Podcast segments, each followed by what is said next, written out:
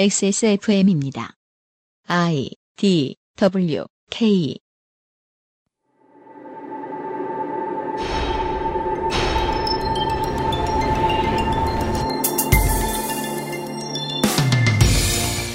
강제철거, 부동산 임대 계약을 둘러싼 분쟁, 권리금의 모호한 개념, 어른이 되어 한국을 살아가다 보면 부지기수로 겪는 문제들의 주요 소재입니다. 안 그래도 부동산이 아주 비싼 나라에서 제일 빠르게 임대료가 올라가고 있는 지역에 가게를 얻은 임차인.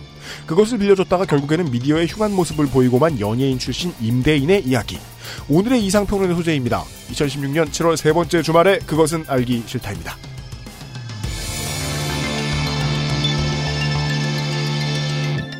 히스테리 사건 파일. 그것은 알기 싫다. 그것은 알기 싫다. 183회 주말 순서입니다. 하루 안녕하셨습니까? 주말 계획 잘 하고 계십니까? UMC 책임 프로듀서가 인사드립니다. 오늘의 플래툰 시스템. 윤세민 기자를 내리고 한이닝 던지고 내리고 유현상 PD로 올렸습니다. 네. 벤치를 달구고 있다가 사실 이렇게 로테이션이 이렇게 바로 콜업이 될지 모르고. 네. 네, 하여튼 왔습니다. 네. 퀵쿠크 전략을 도입했어요. 아무리 생각해도 저기 UMC는 팟캐스트의 김성근 같아요.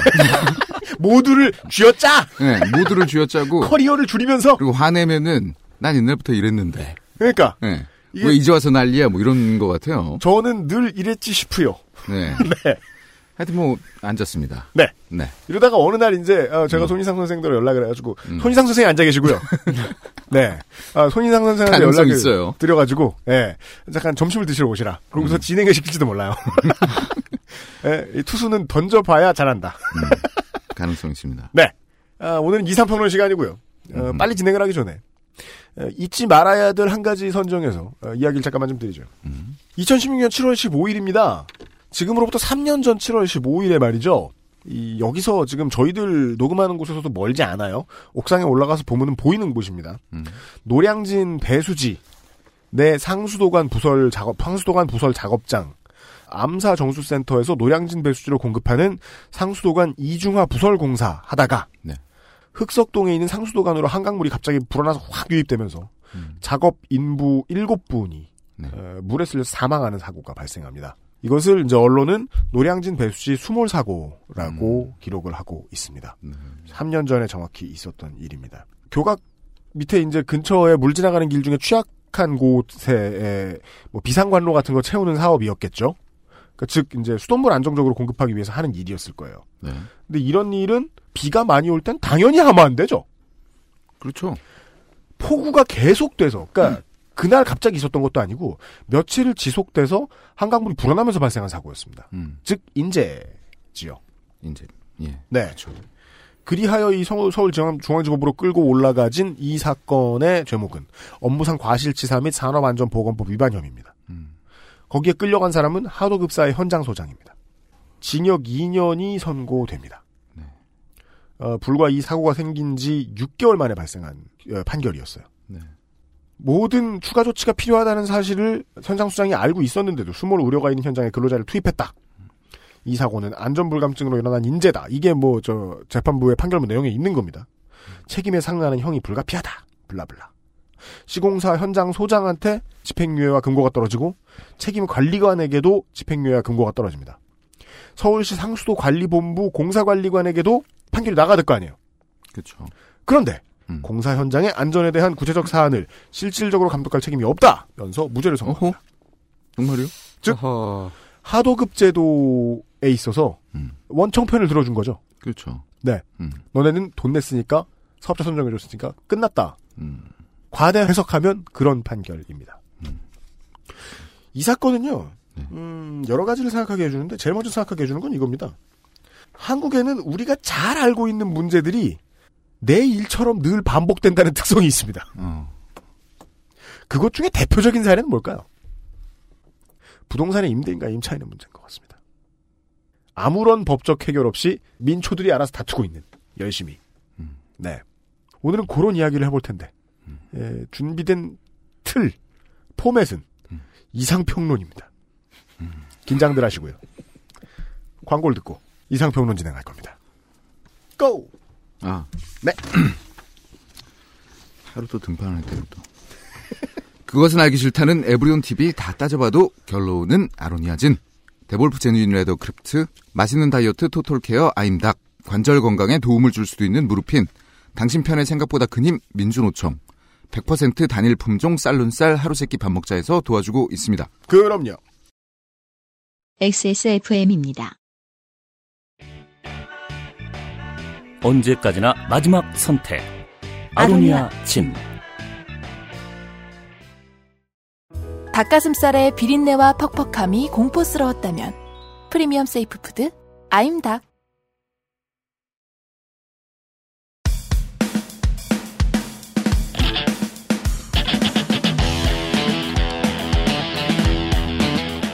여러 가지 문제로의 다양한 접근.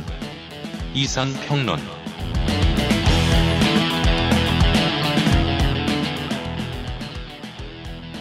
정식으로 어찌저찌 하다 보니 그 알실의 평론가 드래프트 1번 손희상 선생을 소개합니다. 네, 안녕하세요. 네, 손희상입니다. 그리고 특히나 이번 주에는 손희상 선생은 되게 그 냉정한 양반이기 때문에 한국의 체제, 한국 그 자체 이런 거에 대해 불만이 없었는데 그저께부터 되게 열병을 앓고 계신다는 소문을 들었어요. 그래요? 네. 무슨 열병이죠? 포켓몬 고를 못해서. 예, 그렇습니다. 저 오늘 출연료 대신 버스표 하나 끌어드려요. 속초행. 네. 그리고 예, 어제 방송 들으셨던 청취자 여러분 어떻게 좀 알아보셨습니까? 만제도에 포켓몬들 출몰하는지. 네. 한국이 말이죠. 우리가 이 땅에서 살면서 세계 시민으로서 자각을 키우려면 네. 포켓몬 고가 되지 않는 나라에서 그렇게 할 수가 있을까요? 그나마 다행인 게 그래도 네. 이제 그 38도선 이북 쪽으로 그러니까 속초 같은데 그런 데에서는 포켓몬 고가 이제 된다고 하더라고요. 그렇죠. 예. 그러니까 손님이 없는 식당에 포켓몬들이 들어오고 있다. 네. 네. 6.25 전쟁 때 속초와 그쪽 땅을 얻기 위해서 특히 이제 백마고지와 에로고지 전투에서 희생되신 모든 장병 여러분들 고마움을 전합니다. 그분들 덕분에 포켓몬이 되는 군요. 그나마 포켓몬이 되는 땅을 약간 이렇게 갖게 되었죠. 국군은 소중합니다. 네. 네. 정말 포켓몬 하고 싶어요. 아니 근데 이 정도로 안 해본 게임을 사람들이 하고 싶어하는 상황 저는 그렇게 많이 못 봤어요. 이렇게나 심하게. 아니 저는 포켓몬 1세대부터 지금까지 모든 게임을 다 해왔어요. 다른 이제 다른 플랫폼으로 나와 있는 예를 들면 땡텐도 땡땡이라든가, 네네, 예, PC용, 오락실용, 플스용 이런 것들 다. 그럼 이제 포켓몬 고가 서비스가 되면은 폰을 이제 사시는 거예요? 그래야겠죠? 스마트폰 사시겠네. 저는 제가 지금까지 스마트폰을 안 쓰는 게, 저는 스마트폰을 제가 쓸 줄 모르거든요. 참고로 이분 집에 있는 070 전화 하나 가지고 계십니다. 전화 없어요. 스마트폰을 쓴 적도 있긴 있어요. 근데 쓸 줄을 잘 몰라가지고, 그때 뭐 했냐면은 스마트폰으로 했던 게, 지저스팡이라고 있어요. 지저스팡이요? 예, 애니팡 짝퉁인데, 이렇게 종교적인죠? 예수님의 제자들을 신나게 터뜨리는 게임이 있어요. 그리고 하다가 보면 중간중간에 성경 퀴즈 같은 거 나오고. 그거는 지저스팡이 아니라 12사도팡이죠. 어쨌든 이렇게 베드로 얼굴 이렇게 딱 줄 맞추면 터지고 그래요. 한 1년 동안 스마트폰 가지고 그것만 하고 있더라. 그런 게임이 어딨어? 왜 있어? 어쨌든 저는 1년 동안이나 했습니다. 그러고 나서 이게 지금 뭐 하는 건가 하고서. 스마트폰을 놓으셨다가 다시 구하셔야 될 이유가 생겼다. 포켓몬을 위해서라면. 네, 포켓몬고를 하려면 일단은 데이터가 필요하고, 공짜 와이파이라든가 데이터가 필요하고, 근데 이제 공짜 와이파이만으로는 아무것도 할 수 없잖아요, 사실.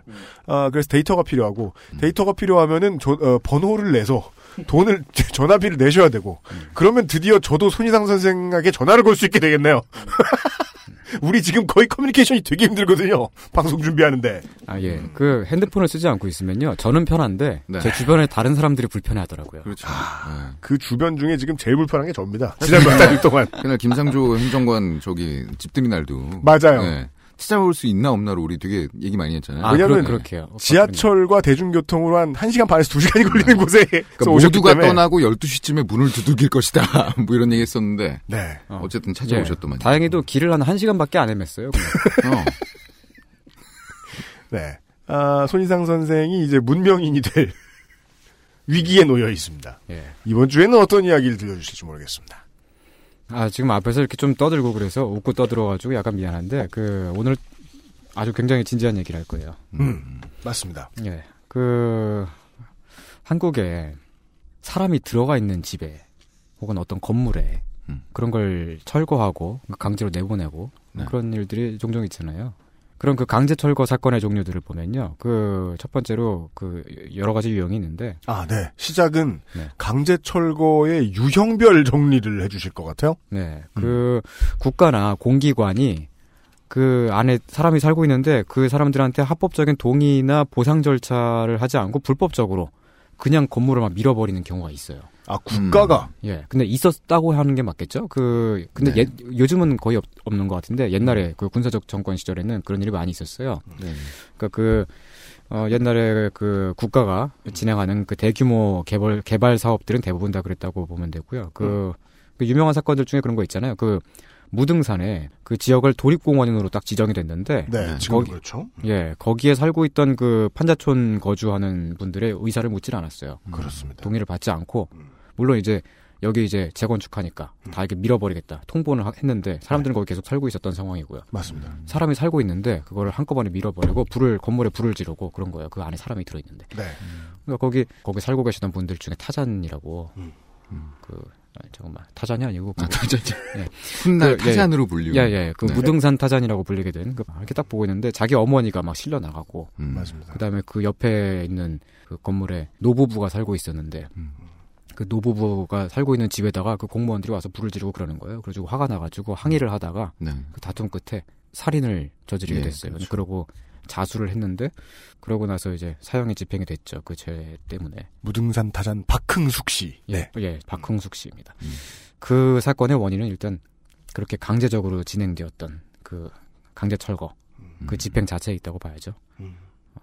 맞습니다. 예. 근데 요즘에는 그렇게까지 하지는 않는데, 그러니까 일단 그 합법적으로 그 법을 지키긴 하거든요. 그 네. 지금 초법적인 일은 안 일어나는데 그래도 여전히 그런 비슷한 모습들이 있긴 있어요. 예를 들면은.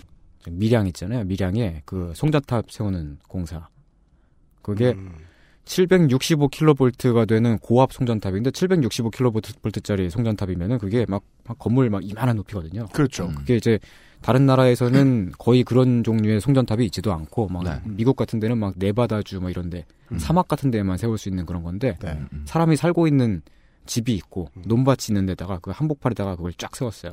그렇죠. 근데 그렇게 하면서 그 역시 마찬가지로 주민의 동의를 받지 않고 그 사유지를 침탈을 한 거예요. 맞습니다. 근데 그게 법에 의해서. 예. 왜냐면은 그 한국전력은 전력시설을 건설할 때에는 그 산업부 장관의 승인만 받으면 동의를 받지 않고서도 개인의 토지를 강제로 수용을 할 수 있거든요. 그게 법입니다. 예, 그게 그 전원개발촉진법이라고 이게 그 박정희 때 역시 박정희 때 만들어진 법인데 네. 되게 바뀌어야 돼요 이거. 박정희 같은 법이에요, 되게. 예, 그 이게 어쨌든 법규에 따른 보상액은 지불해야 하지만 그게 굉장히 헐값으로 산정이 되는 거죠. 그리고 그 한국전력이 이런 식으로 그 토지를 이렇게 침탈하고 그 강제 수용하고 하는 일들이 뭐 반드시 그 이제 법규에 따르면 전력 시설을 건설할 때 혹은 뭐 이제 그 관련 어떤 그 건물을 건설할 때 뭐 그런 때만 이렇게 수용을 할 수 있는데 네.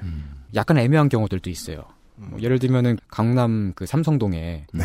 최근에 현대자동차가 네. 한국전력 그 부지를 샀잖아요. 네. 네. 근데 그 부지가 원래 봉은사의 사유지였는데 그 지금은 그 맞은편에 있는 봉은사가 원래 전부받아 봉은사의 전부였다고 생각하시면 80년대 초반에 흙 묻는다고 택시들이 안 가던 시절의 삼성동을 네. 생각해보면 그냥 황무지가 다 네. 주변이 다 봉은사 거였다는 거죠. 예, 예. 예. 그냥 그때는 뭐 완전 그냥 논밭 같은 거였고 다 주변이.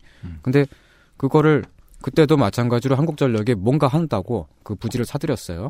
사들였다는 게 마찬가지로 헐값으로 사들였는데 70년대의 일인데 거기에다가 그 한전 사옥을 건설했나? 그게 한 85년도인가 지금 그 제가 이렇게 조사를 안 했는데 그 아마 85년 맞을 거예요. 그 네. 전두환 때 세웠어요. 네. 한 10몇 년을 놀리다가 그러고 세우고 나서도 그렇게 크게 막 쓰지 않고 있다가 그냥 갖고 있다가 킵해놓고 있다가 현대차에다 판 거죠. 근데 그렇죠. 팔 때 그게 10조 원이나 됐어요. 맞습니다. 그러니까 그때 그 당시에 이제 그 조계종에서는 이렇게 막 반대 성명을 내고 그랬어요. 왜냐면 그때 강제로 빼앗긴 땅이니까 이거 환수받아야 된다고. 맞습니다. 근데 그렇게 되지 못했죠, 결국. 아, 그리하여 이 첫 번째 제시를 해주신 이 무등산 타잔 박흥숙 사건의 네. 경우에는, 불법적으로 진행했고, 네. 그 과정에서 동의나 보상 절차도 없었고, 근데 이 밀양의 송전탑이나 한전의 그 삼성동 부지 판매 매각 이런 문제들은 보면 법이 있는데 법이 사실 불법이고 네. 이상한 문장이네요. 법이 불법이고 그리고 그 법을 들이대고 이제 뭐 돈을 줬는데 돈도 완전 헐값. 법에 의한 깡패. 앞에 건 법 없는 깡패. 네. 그리고 또 이런 경우도 있어요. 법적으로 절차상으로 동의 절차 같은 게. 네. 근데 그거를 지키긴 지켰는데 편법적으로 완전 꼼수를 부려가지고 예를 들면 그 제주도에 해군기지 지은 거 있잖아요. 그걸 막 네. 민군 복합형 관광 미항 뭐 이런 식으로 이름을 붙여가지고 미항. 예. 네.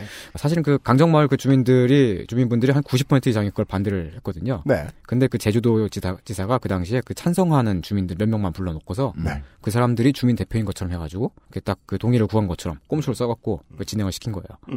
그때 그 당시 그 제주도 지사 그 원래 새정치국민회의 출신이었는데 그렇습니다. 민주당을 거쳐가지고 한나라당으로 갔어요. 맞습니다. 근데 그분이 제주도 도지사로 있을 동안에 그 막 음주운전 근절 막 이런 캠페인을 했거든요. 네. 근데 그래놓고서 자기가 술 취해가지고 만취해가지고 운전하다가 그 뺑소니 사고를 내고 멋집니다. 네. 하여간 되게 희한한 분이에요. 소양이 되셨네요. 네. 이분도 뭐 어떤 거장의 향기가. 네. 제주도에서만 볼 수 있는 정치인이죠. 아, 이분이... 당을 이 당 갔다 저 당 갔다. 네. 근데 하여간 그 해군 기지가 군의 어떤 그 전략적 필요라든지 뭐 그런 부분에서 그 뭐 필요성이라든지 인정할 부분이 있긴 한데요. 근데 그 의견 수렴 과정이라든지 뭐 환경 영향 평가라든지 이런 그 반드시 해야 되는 그 법적 행정적 절차 같은 게 네. 꼼수로 진행이 된 거죠. 네. 또 이런 경우도 있어요. 국가하고 공기관이 합법적으로 동의를 받고 또 오랜 기간을 거쳐가지고 협상을 해가지고 보상 절차도 거치고 그렇지만 일부 반대하는 주민들이 남아있는 상태에서 네. 공사를 빨리 진행시키기 위해 가지고 그 밀어버리는 과정에서 네. 불법적으로 그 강제 철거를 하고 그 진압을 하는 과정에서 사건이 생기는. 아, 동의도 하고 보상도 했으나 그것이 모두에게 된 상황은 아닌. 예. 용산 국제업무지구 재개발할 때. 아, 예, 그렇습니다. 그때 거기 그 해당 지역의 토지 소유자들하고 거주민들로부터 일단 합법적으로 동의를 다 받고 진행을 했어요. 근데 보상 협상이 끝나지 않은 일부 그 몇 명의 세입자들이 남아 있었거든요. 근데 일단 공사가 시작되고 있으니까 또 그 세입자분들은 또 이제 앞으로 하게 될 얘기랑도 좀 겹칠 것 같은데 그분들도 그냥 세입자니까 그 장사를 하고 있던 분들이고 그냥 건물이 밀려버리면 권리금을 못 받잖아요. 그러니까 그 남아갖고 농성을 하고 있는데 그걸 진압한다고 그 침탈이 들어가가지고 그 과정에서 사람이 죽었어요. 네. 그렇죠. 예, 이런 식으로 국가가 진행하는 것들이 합법적인 것들도 있고 옛날엔 많이 불법적이었고요. 근데 어쨌든 대체적으로 보면은 되게 폭력적인 일들이 되게 많아요. 법의 이름으로 했다고 하더라도 그 법이 이상하고. 우리는 그 강제철거 사건들을 대체로 이제 국가에 의해 가지고. 국가나 공기관이 그 개인을 침탈하는 사건으로 많이 이렇게 그 보아왔고 그러니까 아 맞아요. 예, 그러니까 그 철거 사건을 인식할 때 그 항상 그런 폭력성이라든지 뭐 그런 강제성 같은 걸 먼저 떠올리게 되는 것 같아요. 그러니까 개인이 네. 이길래야 이길 수가 없는 너무 거대한 존재가 누르는 폭압 중의 일부라고 네. 생각하는데 네. 안 그런 경우도 있다.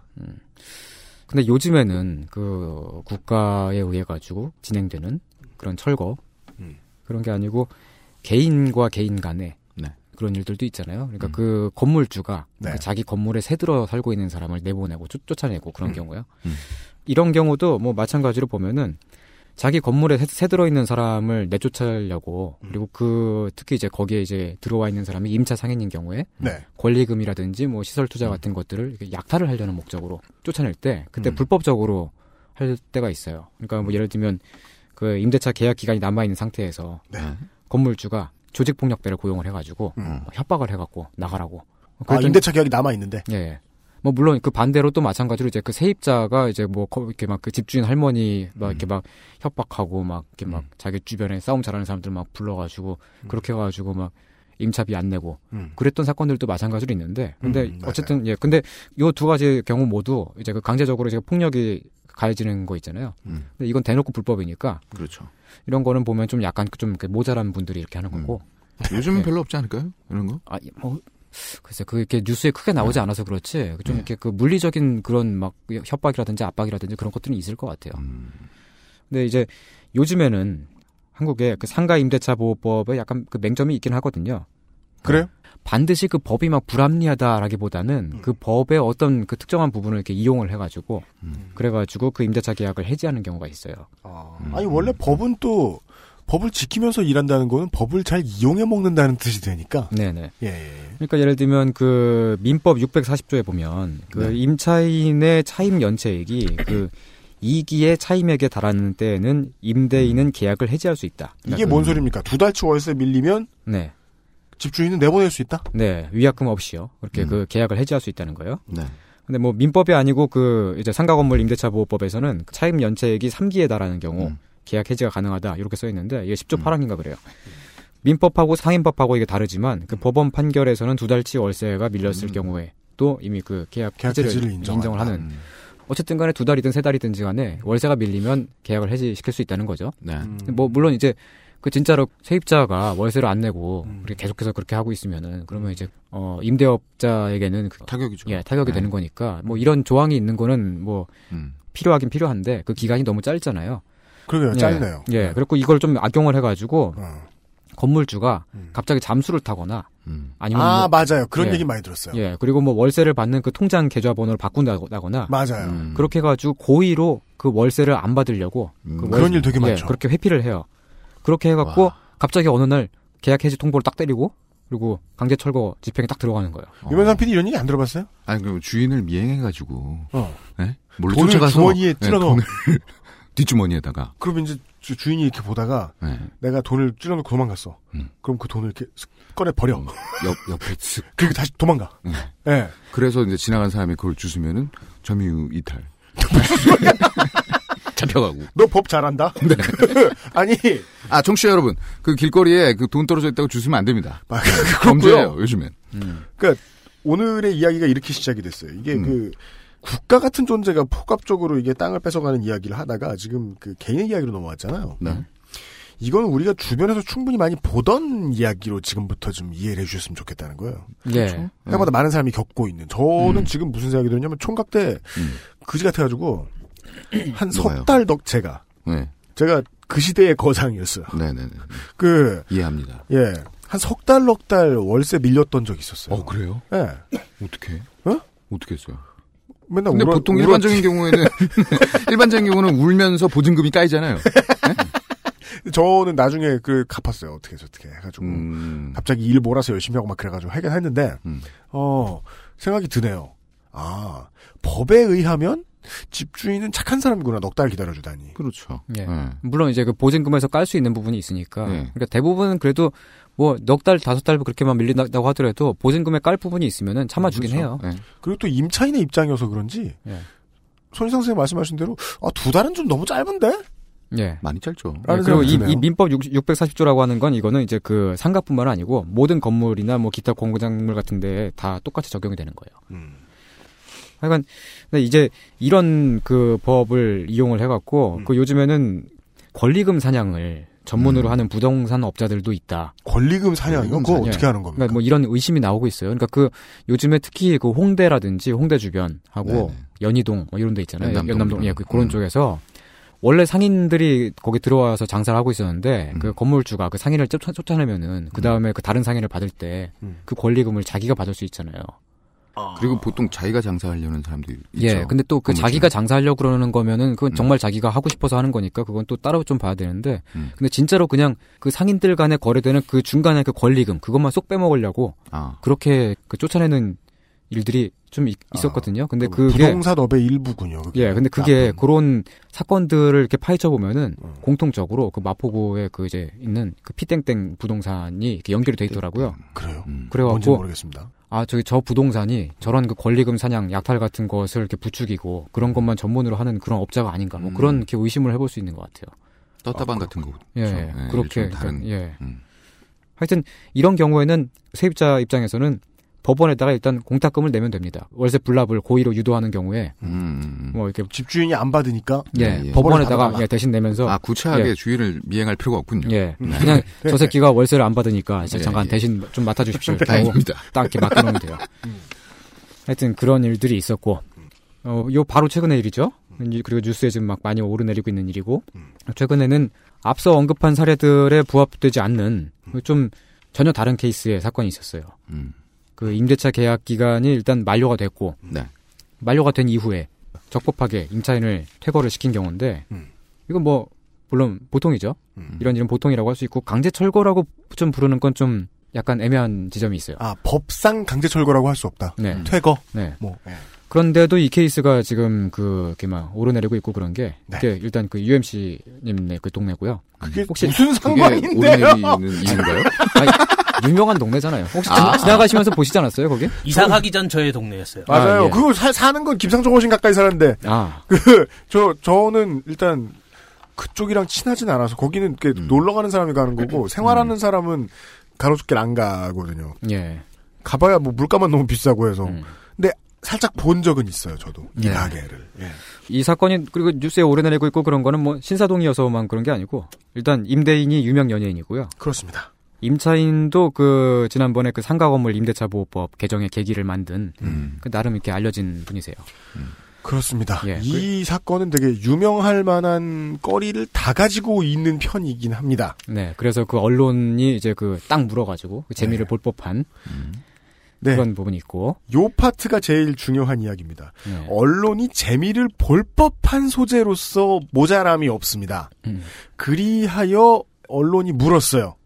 그 뒤가 어떻게 진행됐는가를 우리가 광고를 듣고 와서 얘기를 좀 해보죠. 국가의 폭력으로서의 강제철거가 있을 수 있다. 그리고 그 다음에 4인간의 이야기를 해드렸는데 그림 양상이 사뭇 다른 느낌이 듭니다. 일단 지금까지 말이죠. 네. XSFM입니다.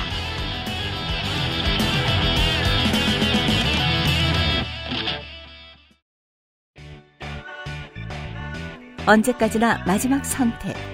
아로니아 침. 주름과 질감이 살아있지만 변형되지 않고 두꺼운 가죽 제품. 선명한 색상에 일반 명품을 웃도는 퀄리티의 가죽 제품. 황야의 1위 데볼프 제뉴인 레더. 지금까지 그래왔듯 당신의 자부심이 되어드리겠습니다. Devolf, genuine leather.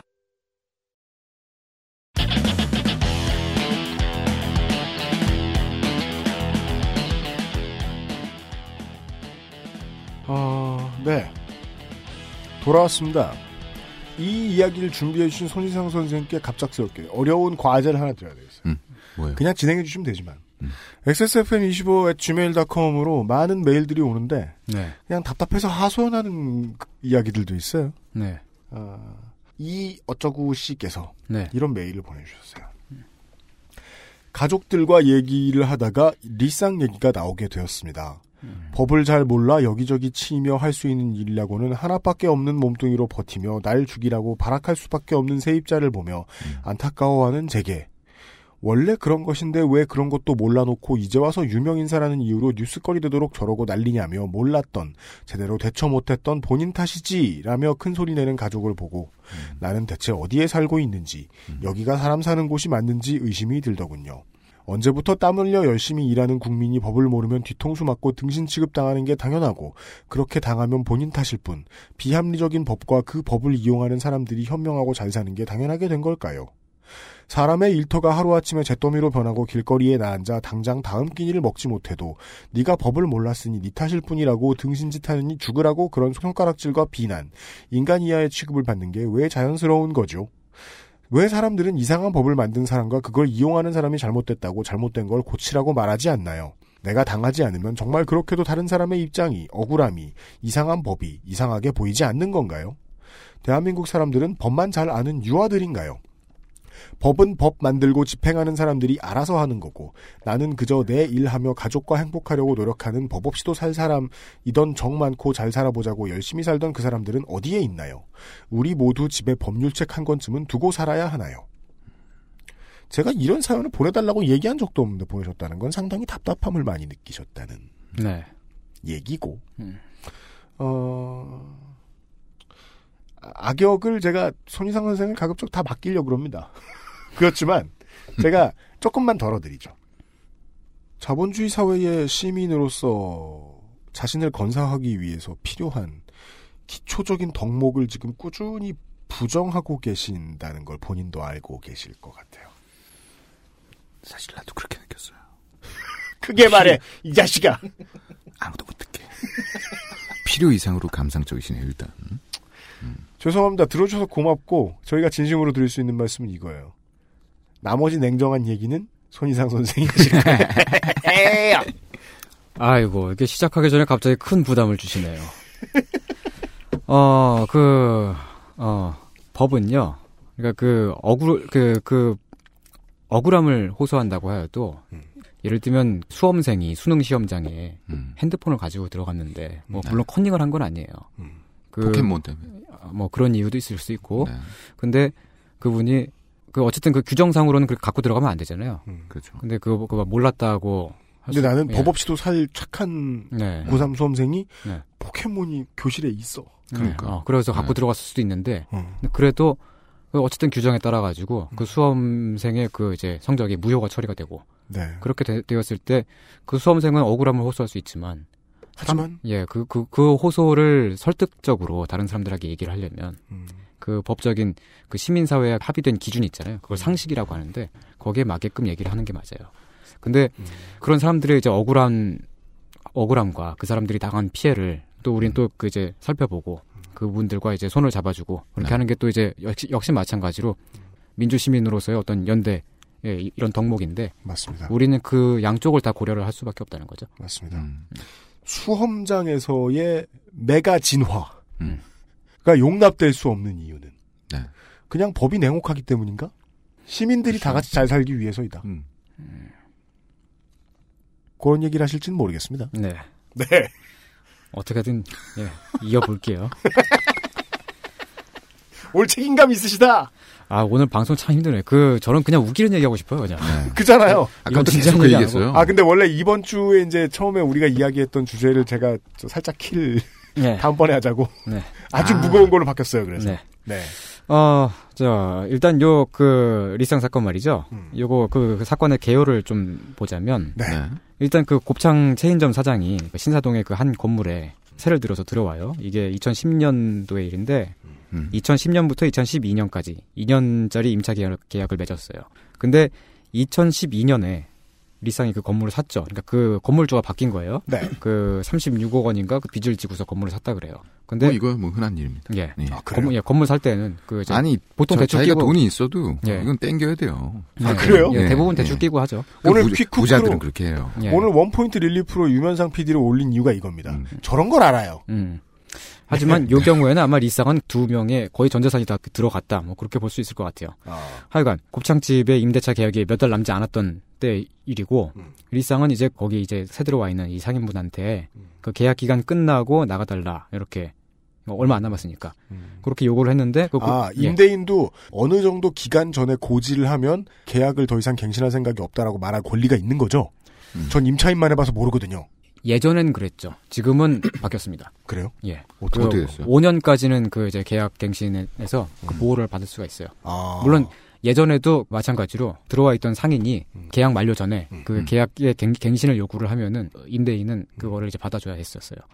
어쨌든 그 이제 리쌍은 그냥 자기네가 그 건물을 그 다른 용도로 사용하고 싶어서 산 거였고 그러니까 그냥 거기 있는 상인한테 나가달라고 했는데 곱창집에서는 거부를 했고요. 그래서 1차적으로 분쟁이 일어났습니다. 그때 그 당시에도 뉴스에 여러 차례 보도가 됐던 일이고 2012년이죠. 당시에도 그 계약 기간 도중에 이게 임대인이 임차인을 강제로 막 몰아내려고 했다거나 뭐 그런 건 아니에요. 그러니까 그 아까 앞서 막 말했던 그 다른 사건들 있잖아요. 강제철거 사건들.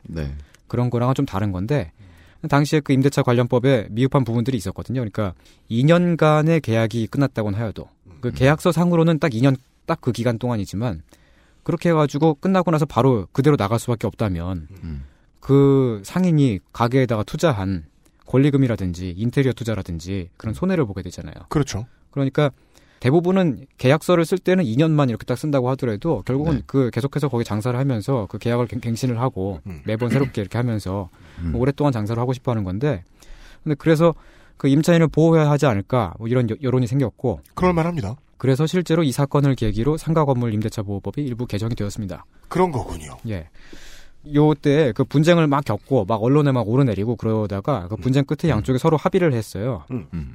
그 곱창집은 건물 1층을 비워주고 지하로 내려갔고 리쌍은 이제 그 조건으로 권리금 보상 같은 명목으로 1억 8천만 원을 줬어요. 이상하네요.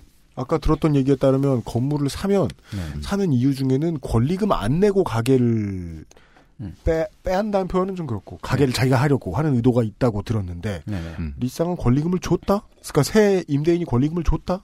예, 뭐 그 자기한테 예, 리쌍 쪽에는 그 권리금을 보상해줘야 될 법적인 의무는 없죠. 왜냐하면 권리금이라고 하는 게 법제화가 돼 있는 건 아니니까. 근데 하여간 당시에는 그 홍대 주변 같은 데에서 악덕 건물주가 이렇게 임차인을 막 강제로 내쫓는다든지 그런 일들이 많이 있고 그래갖고 그 좀 전에 말한 것처럼 임대인이 그 임차인을 쫓아내는 불법과 꼼수를 써가지고요. 네. 그러니까 리쌍 쪽에서는 그 건물주가 갑질한다 이런 식으로 그 언론에서 막 프레임이 짜여지고 막 그런 걸 좀 피하고 싶었던 거예요. 그렇죠. 그리고 곱창집은 그 월세 조건으로 계속 그 자리에서 장사를 하고 싶었고 그래가지고 이제 합의가 딱 이루어진 거죠.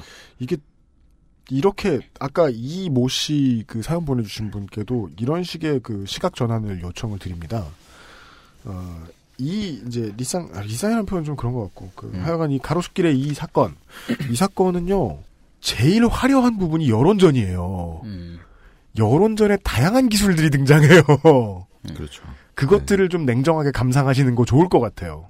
앞으로 본인이 스트레스 덜 받는 형태로 미디어를 접하시려면 말이죠. 네, 그 이제 우리는 그 마음씨가 특히 착한 분들, 윤리적이고 그 바른 분들이 특히 더 많이 그런데 그 어떤 사안을 볼 때 그 누가 강자이고 누가 약자인지 또는 누가 가해자이고 누가 피해자인지 요걸 딱 판단을 해가지고 약자 피해자에게 자기 감정을 이입해가지고 그렇게 해가지고 아, 저 사람 되게 억울하다 그런 감정을 자기도 같이 동시에 느끼고 그런 경우가 있거든요. 네. 근데 그게 정말 그 강자와 약자, 뭐 이렇게 그 가해자와 피해자 이런 프레임이 뚜렷한 경우에는 그게 가능한데, 그렇죠. 저도 그렇거든요. 막 예를 들면은 어떤 끔찍한 사건이 일어났어요. 막 참사가 뭐 일어나고, 그래서 억울한 죽음이 막 생겼어요. 그런 경우엔 장난 아니잖아요. 막 생각만 해도 막 그냥 그런데 사실 그 개인과 개인 간에 일어나는 일들은 어느 한쪽이 좀 강자라고 하더라도 그 사람이 항상 반드시 뭐 어떤 큰 잘못을 해가지고 그 분쟁이 일어나는 것이 아니고 진짜로 그냥. 서로 간에 어떤 이익 관계가 다르다든지, 뭐 어떤 뭐 오해가 생긴다든지, 그런 것이 쌓여가지고, 그래서 분쟁이 생기는 경우들도 있거든요. 네. 그런 경우를 약간 냉정하게 좀 봐야 될 것 같아요. 맞습니다. 네. 이땡땡씨, 여기서 지금까지 벌어진 이 사건의 절대 강자는요, 미디어하고 게시판 유저들이에요. 지금까진 그래요. 이걸 계기로 법이 또 한번 변해주면 모를까. 근데 이제 그렇게 양쪽이 합의를 하면서 그 합의문의 내용에 이런 부분이 있었어요. 그 임차인이 건물 옆에 있는 주차장을 영업에 이용할 수 있고 임대인은 거기에 협조해야 된다. 그러니까 이 임차 상인은 지하로 내려가서 그 지하에서 영업을 하는 거지만 그 주차장을 일부 이제 그 영업에 사용할 수 있다. 뭐 이런 식의 이제 합의가 된 거죠. 근데 그 얘기는 네. 뭐 미리 말씀드려 안타깝습니다만 주차장에 나와서 장사하라는 소리가 아니라 주차를 하게 두거나 뭐 불판 쌓아놔라. 예, 뭐. 이 무슨, 정도? 예, 뭐, 이렇게 뭐, 숯불 같은 거, 예. 숯불갈비집 같은 데서 이렇게 숯불 같은 거 밖에다 놔두잖아요. 지하에서 작업하면 되게 위험하거든요. 네, 주차장을 얼마나, 혹은 어떤 규모로, 그 어떤 용도로 사용하는지 그런 게 이제 그 명시가 되어 있지 않은 상태로 합의가 됐는데, 임차인이 주차 공간 전부를 점유를 하고, 거기다가 포차를 차렸어요. 이렇게 천막을 딱 세우고. 그렇습니다. 예, 거기다가 이제 아예 그냥 신규 가게를 오픈한 것처럼 딱 된 거죠. 그렇게 돼가지고 두 번째로 분쟁이 일어났는데, 그 일단 현행 건축법상에서 모든 건물은 일정 면적 이상의 주차 공간을 확보해야만 돼요. 상가 건물 임대차 보호법에서도 임차인은 임대인의 동의 없이 건물주의 건물을 개조를 하든지 혹은 뭐 용도와 다르게 쓰든지 그러면 안 돼요. 그러면 그 임대인이 그 계약을 해지할 수 있는 사유가 돼요. 아, 뭐 갑자기 막 건물의 면적을 늘려버린다거나, 네네. 옥상에 컨테이너를 확 하고 네. 올려버린다거나. 네. 계약 해지 사유가 지금 두 개가 나왔죠. 아까 전에 그 월세 밀릴 경우에 임대인이 그 임차인한테 계약을 해지시킬 수 있다. 그리고 임차인이 그 건물을 파손하든지 뭐 개조하든지 뭐 그렇게 할 경우에 그 역시 마찬가지로 계약을 해지할 수 있고. 왜냐하면 자기 사유 재산에 이렇게 손실을 끼치는 거니까. 그렇죠. 실제로도 그 당시에 그 주변에서 민원이 계속 들어왔어요 거기에. 저 주차장 쓰고 있다고. 네, 거기다가 거기서 장사한다고. 아, 네. 예, 시끄럽고 아니, 막 냄새가 이렇게 막 음식 냄새 나고. 특정한 한 편을 저기 뭐 편을 들 건 아닙니다만. 네. 이게 집주인 입장에서 이게 환장할 노릇 아니에요 이거? 예, 집주인 입장에서도 편을 들진 않고 있지만 환장한 노릇이긴 할 것 같아요. 예, 네, 예, 그렇죠. 좀 비상식적이잖아요. 네. 근데 이제 반면에 또 이렇게 생각해 볼 수도 있어요. 그 일단은 애초부터 지하로 내려가지 않았다면, 그러니까 원래 그 1층에서 장사가 있었던 것처럼 계속해서 그렇게 장사를 할 수 있었다면, 그러면 이렇게 주차 공간을 점유하고 그런 식의 불법 영업을 하진 않았을 거 아니냐. 이 논리네요. 오죽하면 그랬겠느냐. 네. 그렇게 할 수는 있지만, 근데 자기가 한번 억울한 일을 혹은 뭐 억울하다고 느끼는 일을 겪었다고 하더라도 어떤 선이 있는데 그걸 좀 이렇게 넘어간 부분이 있긴 있는 거죠. 그래서 이제 리쌍이 이렇게 민원이 계속 들어오니까 어쩔 수 없이 이제 곱창집 쪽에다가 이제 소송을 걸었어요. 근데 곱창집도 그 합의 내용에 보면은 합의문에 주차장 이용에 협조한다 이렇게 그 합의가 돼 있었으니까 그 합의를 이행을 하라면서 소송을 또 역시 마찬가지로 걸었어요. 그러니까 법원에서 판단할 때는 이게 그냥 골치가 아픈 거예요. 왜냐면은 네, 이게 불법이긴 한데 임대인이랑은 이런 합의가 돼 있으니까. 아, 그러네요. 예, 그래갖고 양쪽을 다 기각을 했어요. 그리고 알아서 조정을 해라. 법원도 이러는군요. 예. 이게 영 머리 아플 때, 네. 아, 알아서 해. 네. 이런 식으로 나오는군요. 근데 그렇게 할 수밖에 없는 게 법적으로 서로 힘싸움이 지금 밀리지 않는 상황. 네. 예, 누가 하나 지금 사파에 손 빠지고 막 무릎 빠지고 이런 상황이 전혀 아닌 법적으로. 네. 하지만 이제 전문가들한테 이제 얘기를 들어보면은 이거는 그 어쨌든 간에 그 장기적으로 길어진다고 하더라도 곱창집이 무조건 진다. 그렇게 나오더라고요. 왜냐면은 그렇습니까? 주차 공간을 주차장을 그렇죠. 그 영업 용도로 사용할 수가 없거든요. 애초에. 그렇죠. 그러니까 애초에. 그게 합의가 되어 있다고 하더라도 그런 영업에 이용하는 부분은 그 주차장 예. 이용에 대한 해석이 예. 거기에 협조한다고 하는 것이 그게 그 뭐랄까 리쌍이 자기가 임대인이라고 하더라도 그렇게 할 수 있는 법적인 권한이 일단 없는 거예요. 아, 예, 그러니까 이제 법적인 권한이 없는 상태에서 쓴 양해각서 혹은 계약서는 무효일 수 있죠. 네, 근데 이게 지금 분쟁이 계속해서 이어지고 있었고 몇 년 동안 그 상태에서 계약 기간이 딱 끝났습니다. 지하로 내려가면서 리쌍이랑 재계약했던 그 기간 말이죠. 그러니까 계약이 끝났으니까 법원에서 퇴거 명령이 나왔어요. 그리고 얼마 전에 곱창집을 철거하려는 시도가 있었습니다. 지금 곱창집 쪽 그쪽에서는 이제 상인분은 그 억울함과 피해를 호소하면서 버티고 있는 중이시죠. 네. 맞습니다. 이 네. 과정 중에서 이제 실제로 TV를 보시는 분들은 다르게 생각하실 수, TV만 보시는 분들은 다르게 생각하실 수 있겠지만 온라인에서 가장 심하게 역풍을 맞았던 그 미디어 전략도 한번 나왔죠. 리쌍의 멤버분들의 집 앞에 가서 대화를 하자라는 문구를 들고 서 있는. 네, 확성기를 이렇게 하고. 네, 초보가 보더라도 대화를 하기 위해서 저렇게 서 있는 건 아니다라는 게 보이거든요. 맞아. 의도가. 그리고 그 리쌍 사무실이 그 바로 앞에 있대요. 그래가지고 만나고 싶으면은 그 전에 계약 기간 동안에 언제든지 만날 수 있는 그런 상황이었다고 리쌍 쪽에서는 그렇게 얘기를 하더라고요. 그럼 사무실이 바로 앞에 있는데 굳이 집으로 찾아간 거예요? 네, 근데 그 리쌍의 그 건물 4층이에요? 예, 예. 근데 그 리쌍의 그 길씨 어머니네 집을 찾아가가지고 그렇게 찾아가가지고 처음에 얘기를 시작을 했대요. 그 임차인 쪽에서. 약간 왜 그렇게 해야 되지? 이런 생각이 좀 들긴 하죠. 기자들을 뭐 그렇게 말할 수밖에 없네요. 이 전쟁은 지금 상대를 설득해야 되는 문제가 아니라 여론전에 승리해야 되는 상황이다라는 생각이. 네, 그러니까 이 양쪽이 서로가 그 대화를 하고 서로가 설득을 해가지고 그렇게 해가지고 이제 들어가겠다는 게 아니고 이제 여론을 만들어가지고 힘싸움을 해서 겨루려는 그런 의도가 좀 보이는 거죠. 맞아요. 예. 중요한 포인트가 그 둘인 것 같아요. 임차인은 미디어를 적극 이용한 전쟁을 하려고 했고 네. 임대인은 미디어를 계속 두려워하는 방식으로 이 전투에 참여했어요. 아무래도 연예인이다 보니까. 네. 하여튼 이 사건은 양쪽 간에 계속 분쟁이 이어졌던 사건인데 근데 이걸 바라보는 이제 그 언론의 태도가 이래요.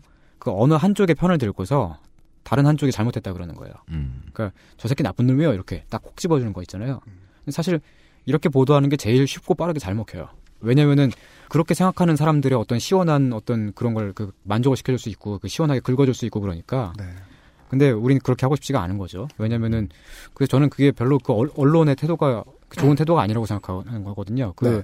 이렇게 분쟁이 일어나는 근본적인 원인이 뭔가 그리고 어떻게 하면 이런 일이 계속해서 앞으로 또 발생할 수가 있고 맨날 뭐, 예. 발생할 텐데 네 이런 걸 그 앞으로 뭐 이런 걸 어떻게 해결할 수 있을까 뭐 그런 걸 이야기하는 게 우리의 역할이 아닐까 그렇게 네. 생각을 합니다. 네. 그러니까 저 지방법원 같은데 가다 보면은 네. 그 판넬 들고 서 계신 분들 억울한 일 있으신 분들 네. 상당수가 이런 일이에요. 한쪽에서는 이제 이 사건이 그 임대인 쪽에 건물주 쪽에 갑질이다 이렇게 나오는 그런 시각이 있죠. 근데 이게 왜 잘못됐냐면은 뭐 제가 근데 이거 그 갑질이라고 하는 게 잘못됐다 이렇게 말하면은 제 주변 지인들은 저한테 서운함을 느낄 거예요. 왜냐면은 네. 저는 제 주변 사람들이 대부분 운동권이고 그래갖고 운동권은 대부분 임차인이에요? 그렇죠. 무슨 상관?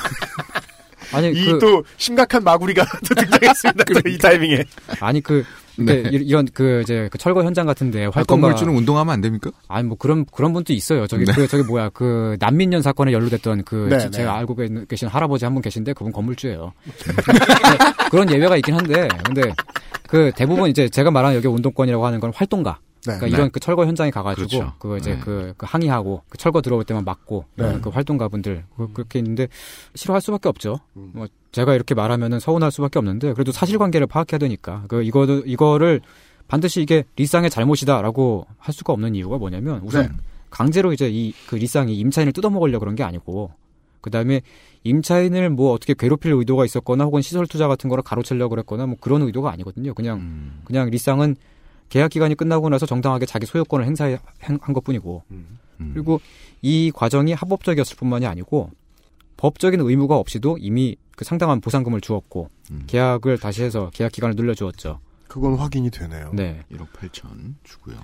근데 그럼에도 불구하고 퇴거로 인해서 임차인은 어느 정도의 그 재산상의 손실을 감수하게 되죠.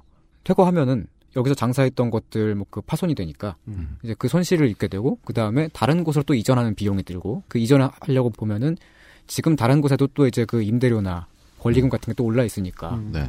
또 거기 또 다른 데 들어갈 때 또 돈을 또 내야 되는데 또 역시 거기에서 또 그 투자할 때 손실이 또 생기는 거잖아요. 근데 그런 것을 리쌍이 뺏어서 가져가는 건 아니잖아요. 손실이 발생하는 건 맞는데 무엇보다도 여기서 그 임차인이 손실을 입는다고 하는 그런 그 피해 사실만 본다면 우리는 그 이런 데에서 공리적으로 판단할 수가 있잖아요. 대부분 이제 그 사람들이 이 사건에 대해 가지고 이제 보는 그 시선이 이런 건데 임차 상인의 재산은 상대적인 약자니까 보호받아야 되고 건물주의 재산은 상대적으로 강자니까 그냥 손실을 입어도 되나? 손해를 봐도 되나?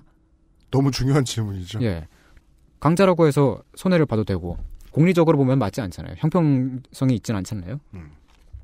그리고 무엇보다도 그 몇 년 전에 처음으로 분쟁이 일어났을 때하고는 사정이 달라요. 지금은 그때는 법에 그 분명하게 그 미흡한 점이 있어가지고 임차인이 이게 법이 잘못되었다라고 법으로부터 보호받지 못한다고 임차인이 그렇게 주장할 만한 명분이 있었어요. 근데 지금은 달라요. 이게 중요한 지점인데 임차인이 계약 만료가 되기 전에 계약 갱신을 요구를 안 했거든요. 아하. 상가 임대차 보호법 10조 1항에 보면은 임대인은 임차인이 임대차 계약 기간이 그 만료되기 6개월 전부터 1개월 전까지 사이에 계약 갱신을 요구할 경우에 정당한 사유 없이 거절을 하지 못한다. 아, 저도 그 월세 내는 집에 계약하면서 계약서에서 이 내용 본 것 같아요. 네.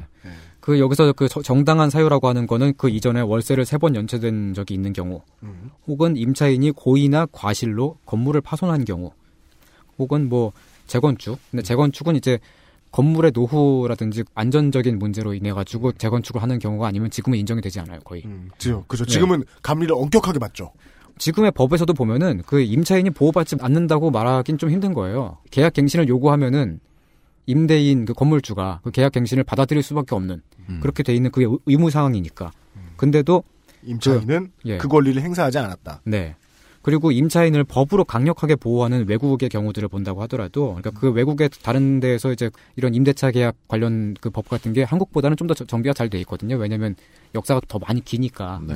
근데 그런 외국의 사례들을 본다고 하더라도 계약 기간 동안의 임차권을 보장할 뿐이지 계약이 끝난 후에도 그 권리를 계속해서 인정을 하진 않아요. 그런 나라는 그 없어요. 그 권리는 다른 데가 있을 테니까요. 네, 그렇죠. 그러니까 그 유면상 PD님이 예를 들면 제가 제 소유 건물에다가 들어와가지고 그 뭐 1년 동안 계약을 했는데 계약 끝나고 나서 나갔어요. 근데 그러고 나서 나가고 나서 막 몇 달 지나가지고 저기 아직까지도 막 뭐 나의 어떤 권리가 있어라고 주장할 수는 없는 거잖아요. 그렇죠. 그게 상식적인 거니까. 예. 근데 지금 이 경우는 그렇다는 거죠. 그러니까 그 계약이 끝났고. 그러니까 한마디로 임차인은 할 말이 없는 상황이네요. 법적으로는. 법적으로는 그렇죠. 법만 보자면. 네. 근데 그렇다고 해서 저는 이 사건을 임차인의 을질이라고 하는 것도 그렇게 말하는 게 굉장히 불편해요. 그러니까 사실은 시간을 좀 들여서 지금 왜 이것이 임대인의 갑질. 이라고 말하기가 어려운가를 설명해 주셨는데. 네. 지금은 또 그 반대의 얘기네요. 네. 사실 이게 이런 얘기는 되게 분명하게 인기가 없을 법한 얘기예요. 왜냐면은 지금 온라인 여론이 거의 압도적으로 이 곱창집 잘못이라 그러고 리쌍을 피해자라고 인식을 하고 있잖아요. 네. 근데 저는 또 생각보다 이 좁은 온라인 풀의 그 바깥에서 또 반대의 여론이 또. 네, 있을 수 있죠. 부글부글 끓고 있다고 느껴요. 예. 네. 이런 커다란 여론이 있는 상태에서 제가 그걸 긁어주지 않으면은 이게 분명히 인기가 없을 법한데 그리고 실제로도 리쌍이 많이 내어주었고 피해를 입은 것이 또 맞긴 맞아요. 근데 그렇다고 해가지고 저 곱창집이 자기 권리를 행사하지 않았으니까 그냥 퇴거해도 돼 이렇게 말해버리면 그걸로 땡길까? 그러면 저는 그게 아니라고 보거든요. 왜냐하면 임차인은 아까도 말했지만 그 퇴거로 인해서 분명히 손실을 겪기 때문이고 네. 그리고 여기에 그 좀 사회적으로 중요한 의미가 있는데, 그 다른 상인들 같은 경우는 건물주가 가게를 비워달라고 하면은 적법한 경우에 아 그래? 그럼 법이 그런가 보다 하고 그냥 물러나잖아요. 근데 이 곱창집 사장 이분은 그 당당하게 나서가지고 법이 잘못되었다. 네. 라고 주장을 한다는 거죠. 아주 중요한 포인트입니다. 네, 그게 이제 청취자 여러분들한테 이게 어떤 의미로 다가올지 그리고 얼마나 설득력을 가질지는 잘 모르겠지만 곱창집 사장의 그런 요구나 혹은 그 지금까지 했던 영업행위 같은 데에서 분명히 불법적인 부분은 있었을지 몰라요.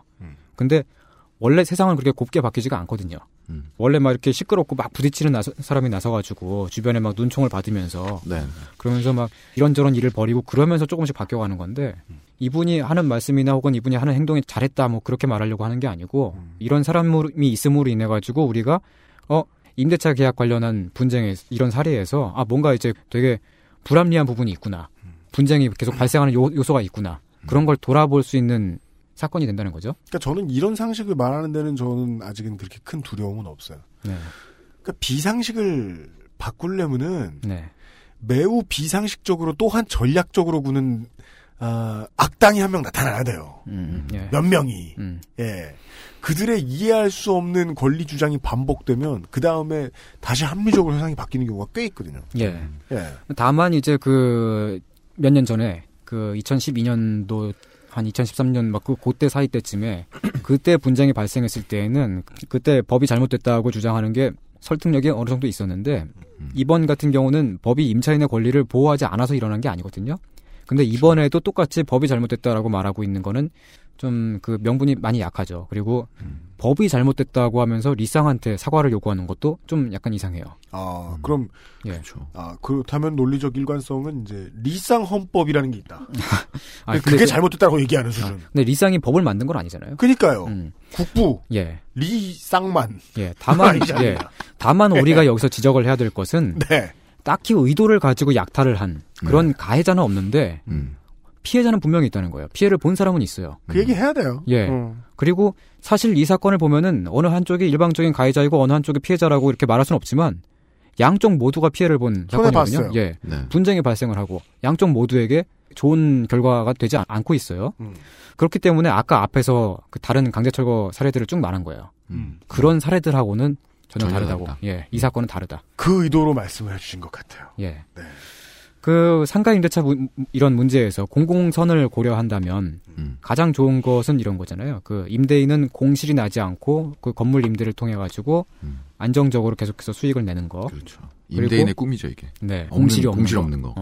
근데 사실 공실이 많이 나잖아요. 그 주요 도심지 네. 아니면은. 그렇죠. 그래가지고 건물 갖고 있으면서 빚지는 사람들도 많잖아요. 맞습니다. 그래서 공실률을 이게 네. 미리 조사해보고 네. 이 건물을 겟해야 됩니다. 네. 예. 예. 그 교훈이에요 지금? 예. 네. 아, 씨는 왜 나와? 예. 그리고 또 그 공공선의 이런 관점에서 임차인은 불투명한 미래에 대한 불안감이 없이 안정적으로 상거래를 하는 것. 이게 제일 좋죠. 그렇죠. 그 이 불투명한 미래라고 하는 게 이제 계약 기간이 짧다 보니까 앞으로 1년 후, 2년 후에 어디를 가서 뭘 하고 있을지 그게 딱 판단이 안 서잖아요. 이게, 그렇죠. 예, 이게 굉장한 그 스트레스가 되는데 비정규직 노동자들이 그 항상 일상적으로 그 압박감과 스트레스를 안고 사는 이유가 일이 힘들다거나 그런 것들 다 떠나가지고. 안정적으로 일할 수 있는 그게 보장이 안 되잖아요. 직업의 불안정성이 예. 네. 언제 해고가 될지 모르고 그리고 당장 뭐 내년에 어떻게 될지 내후년에 어떻게 될지 그걸 모르는 상태에서 네. 그리고 또 막 지금 이 직장을 그만두면 어디로 옮겨야 될지 그런 것도 아직 아무것도 정해지지 않은 상태잖아요. 그러니까 그렇죠. 완전 자기의 미래가 그냥 다른 누군가 타인에 의해 가지고 어떤 사회 구조적인 흐름에 의해 가지고 지배를 당하게 되는 거잖아요. 네. 그런 경우에 굉장한 스트레스를 받아요. 혹시 청취자분들 중에 유학가 계신 분들 계시면 그거 이해하기 쉬우실 텐데 유학가 있으면은 네. 학생 비자라든지 체류증 같은 거 연장을 하잖아요. 네. 근데 그 체류증 연장하는 한 달, 두 달쯤 전쯤 되면은 그때부터 대부분의 한국인 유학생들이 심하게 우울증을 겪어요. 아, 그렇습니까? 왜냐면은 그 한국은 거의 어지간하면 네. 뭐 관공서 찾아가가지고 네. 뭐 동사무소라든지 그런 데 가갖고 서류 같은 거 떼고 하는 게 금방 한 15분이면 끝나잖아요. 그렇죠. 근데 외국에서는 그게 막 한 달, 두 달 걸리기도 하고 그래요. 그냥 원래 그 행정 처리가 너무 길다 보니까 절차가 복잡하고 네.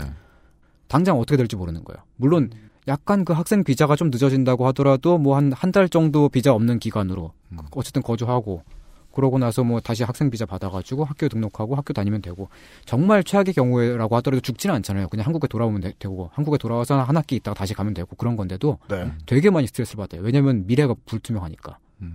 대부분 제가 본 다른 유학생들 보면은 그 기간쯤 되면은 그 집안에 틀어박혀가지고 방 안에서 맨날 그 드라마 보고 있고 미국 드라마 보고 그래요. 핑계 아닙니까? 그거? 아니 근데 진짜 우울증이 심해져가지고 밖에 나가기가 심해지고 막 싫어지고 그 정도가 되는 거예요. 근데 비정규직 노동자들은 그걸 한 20배 정도 스트레스를 받고. 그럼요. 예, 그렇죠. 그리고 마찬가지로 그 상가 임대차 이런 데에서 그 영세 상인들도 계약이 짧고 이 계약이 끝난 후에 어떻게 될지 모르고 그런 데에서 마찬가지로 또 스트레스를 받는 거죠. 네. 그러니까 그런 그 안정성이 보장이 돼야지 이 공공선이 지켜진다는 거죠. 그리고 소비자, 시민의 입장에서는 그 가게에서 정당한 서비스를 제공받는 거. 그게 그 공공선의 입장에서 제일 좋은 거예요. 근데 맞습니다. 이 모든 것을 가로막는 장애가 있는데. 아, 있어요? 예. 그게 권리금입니다. 그렇답니다. 이 권리금이 지금 한국에서 권리금이 너무 비싸다 보니까. 네. 게다가 지금 요번에 상가 임대차 보호법이 개정이 되면서 그 임차 상인이 나갔을 경우에 네. 그 다음 상인이 들어올 때에 그 권리금을 받잖아요. 네. 근데 그 권리금 받는 거를 그 건물주가 그걸 방해하지 못하게끔 이렇게 법이 딱 바뀌었어요. 근데 권리금이 비싸면은 그 다음번에 상인이 들어올 때 그 진입 장벽이 너무 높잖아요. 그렇죠. 그러니까 뭔가 그 중간에 몇 달간씩이라도 그 임대업에 차질이 생길 가능성이 높아지고 그리고 임차인 입장에서는 마찬가지로 권리금이 너무 비싸니까 지금 권리금을 내고 들어온 상인의 입장에서는 이 권리금이 어떻게 떼이거나 뭐 그러지 않을까 하는 불안감이 생기고 실제로 그런 일들이 지금 있으니까 그리고 그 다음번에 들어올 상인한테는 되게 많은 그 투자 비용을 감수해야 되는 그런 게 되고요. 그 다음에 그 소비자, 시민의 입장에서는 그렇게 그 막대한 투자를 하고서 그렇게 가게에 들어간 상인들이 네. 그 권리금을 영업을 통해가지고 정상적인 영업을 통해가지고 회수하기가 되게 힘들잖아요. 그렇죠. 그러니까 그 가게에서 파는 음식 같은 경우는 음식이고 또 뭐 무슨 뭐 물건을 판다 그런 물건이고 네. 가격이 오를 수밖에 없는 거예요. 그렇죠. 그러니까 되게 장사에 뭔가 좀 더 이렇게 그 가격이 올라간 그렇게 되면서 소비자들은 내가 지불한 것보다 더 비싸게 지불, 그러니까 내가 그 얻는 것보다 더 많이 비싸게 지불하게끔 되는. 그렇게 구조가 되고 있죠. 네. 네. 모두에게 안 좋은 상황이 되고 있는 거예요. 네. 네. 하나 퍼뜩 떠올랐습니다. 우리 왜 그런 얘기 하잖아요. 맛집에 네. 동네마다 음식값이 다른데 음식에 들어가는 재료 중에 제일 비싼 건 부동산이다. 그렇죠. 네, 그렇죠. 예. 월세. 네. 은행이자. 네. 근데 이걸 이제 우리 삶에서 느끼는 안정성으로 치환해서 설명을 해주셨어요. 안정성이 제거되었을 때 우리는 얼마나 미드에 집착하게 되는가. 우리가 얼마나 희키가 되는가. 예. 근데 그거를 생각하니까 이해가 되는 게 이제는 법이 문제네, 법을 안 지킨 게 문제네, 지킨 건 이쪽이네 이런 수준으로 말할 수 없는 것 같아요. 네.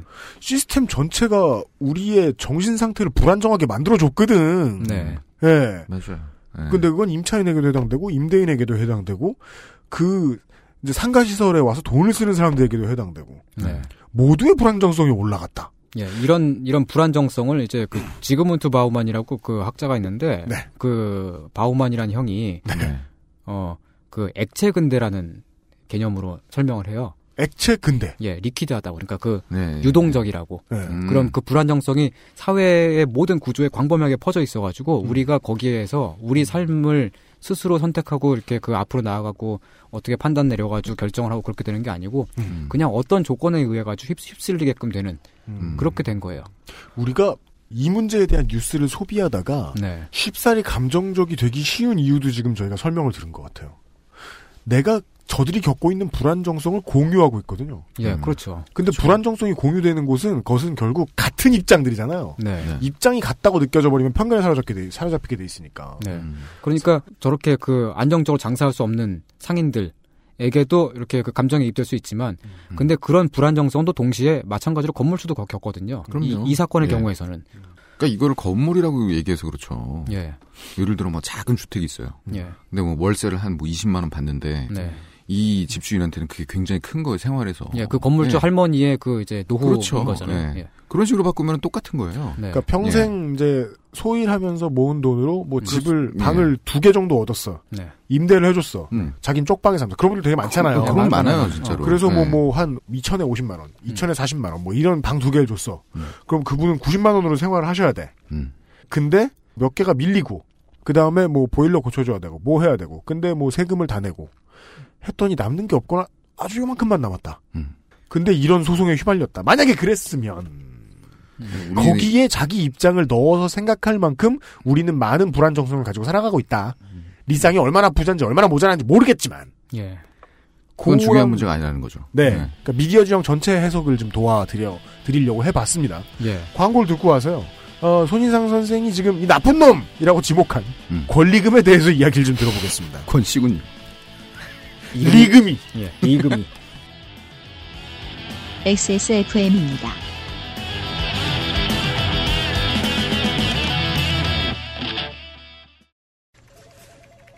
이대리, 맨날 살 뺀다면서 점심에 웬 소세지야? 에이, 과장님. 이건 기름지고 짠 마트 소세지가 아니고요. 아임닭 닭가슴살 소세지예요. 어? 이것도 닭가슴살이야? 한 입에 먹기 편하게 생겼네? 아이 참 과장님, 아임닭 큐브잖아요. 국내산 현미가 들어가서 정말 부드럽고 다이어트에 딱이라고요. 질리지도 않고 먹기도 간편해서 요즘 다이어트하는 사람들은 다 이거 먹어요. 닭가슴살을 가장 맛있고 간편하게 먹는 법, 프리미엄 세이프 푸드 아임닭. 계단 오르기가 불편하신가요? 그렇다면 관절 건강을 의심해보세요. 식약처로부터 관절 및 연골 건강 개선에 도움을 줄 수 있다는 기능성을 인정받은 무릎핀을 섭취하세요. 삶의 질이 달라집니다. 엑세스몰에서 만나요. 황야의 1위 스테픈 올프가 새로운 이름 대볼프로 여러분을 찾아갑니다. 가죽장인 황야의 1위의 꼼꼼함, 끝까지 책임지는 서비스는 그대로, 최고가의 프랑스 사냥 가죽으로 품질은 더 올라간 데볼프 제뉴인 레더. 지금까지도, 앞으로는 더 나은 당신의 자부심입니다. 데볼프 제뉴인 레더.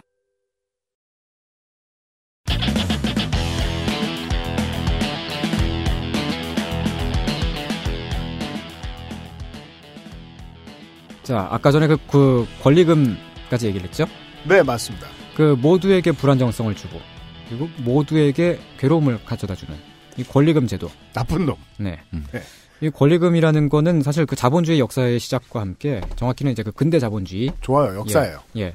그 여러 근대 국가들에서는 이미 상인들 간의 권리금을 주고받는 이런 그 관행이 시작이 됐어요. 아. 당시에는 또 상가의 개념이라는 게 너무 명확하니까. 네네. 지금과 어디에나 상가가 있는 이곳 요즘과 달리.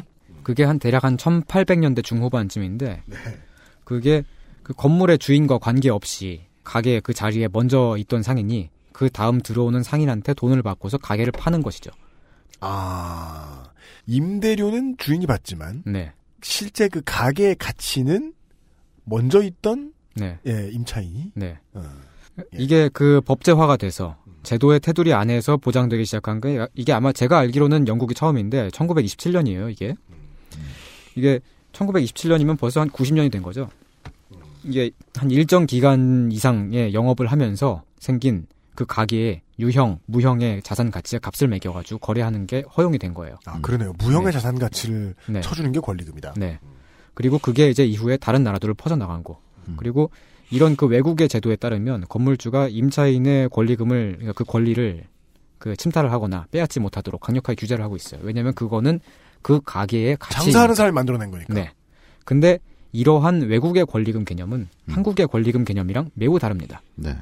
이런 외국의 권리금 개념들은 다 대체적으로 영업권 내지는 운영권이에요. 그러니까 그 건물에 세입해서 들어와 있는 가게를 하나의 회사 같은 식으로 보고 그 회사의 값을 매긴 거죠. 그렇죠. 예. 예. 그러니까 임차 상인이 전임자에게 권리금을 준다는 것은 그 회사를 산다는 얘기예요. 네. 아, 네. 예. 예를 들면은 권리금을 주고서 헬스클럽을 차렸다. 그러면 이게 무슨 말이냐면은 그 원래 있던 헬스클럽을 샀다는 얘기거든요. 그러니까 그 헬스클럽의 이름이나 간판, 그 안에 있는 운동기구들, 인테리어 설비들, 그리고 거기 그 헬스클럽에 등록되어 있는 회원들의 명단과 연락처, 운영의 노하우, 그리고 그 헬스클럽이 고용하고 있는 직원들, 뭐 기타 등등 계약관계 등등을 고스란히 다 물려받는 겁니다. 회사 매각한 것 같은 거다. 네. 그렇죠. 인수한 거다. 네. 네. 그게 권리금이에요. 그 가격이. 물론 이제 이름이나 간판 같은 거는 그 가게를 산 다음에 자기 마음대로 바꿀 수 있는 거고. 근데 이런 그 권리금의 액수에는 이제 나라들마다 조금씩 다르긴 하지만 대체적으로 그 제한을 둬요. 이게 정확히 말하면 제한을 둔다기보다 그 네. 권리금을 산정하는 기준을 뒀다. 네. 이렇게 말하면 되겠죠.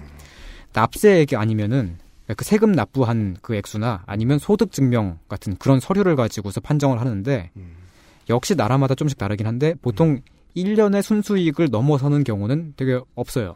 아 그래요? 드물어요. 그러니까 회사의 그 자산 가치, 그 가게의 그 가치는 그 가게가 1년 동안 영업을 해가지고 얻은 순수익으로 계산이 되는 거고 네.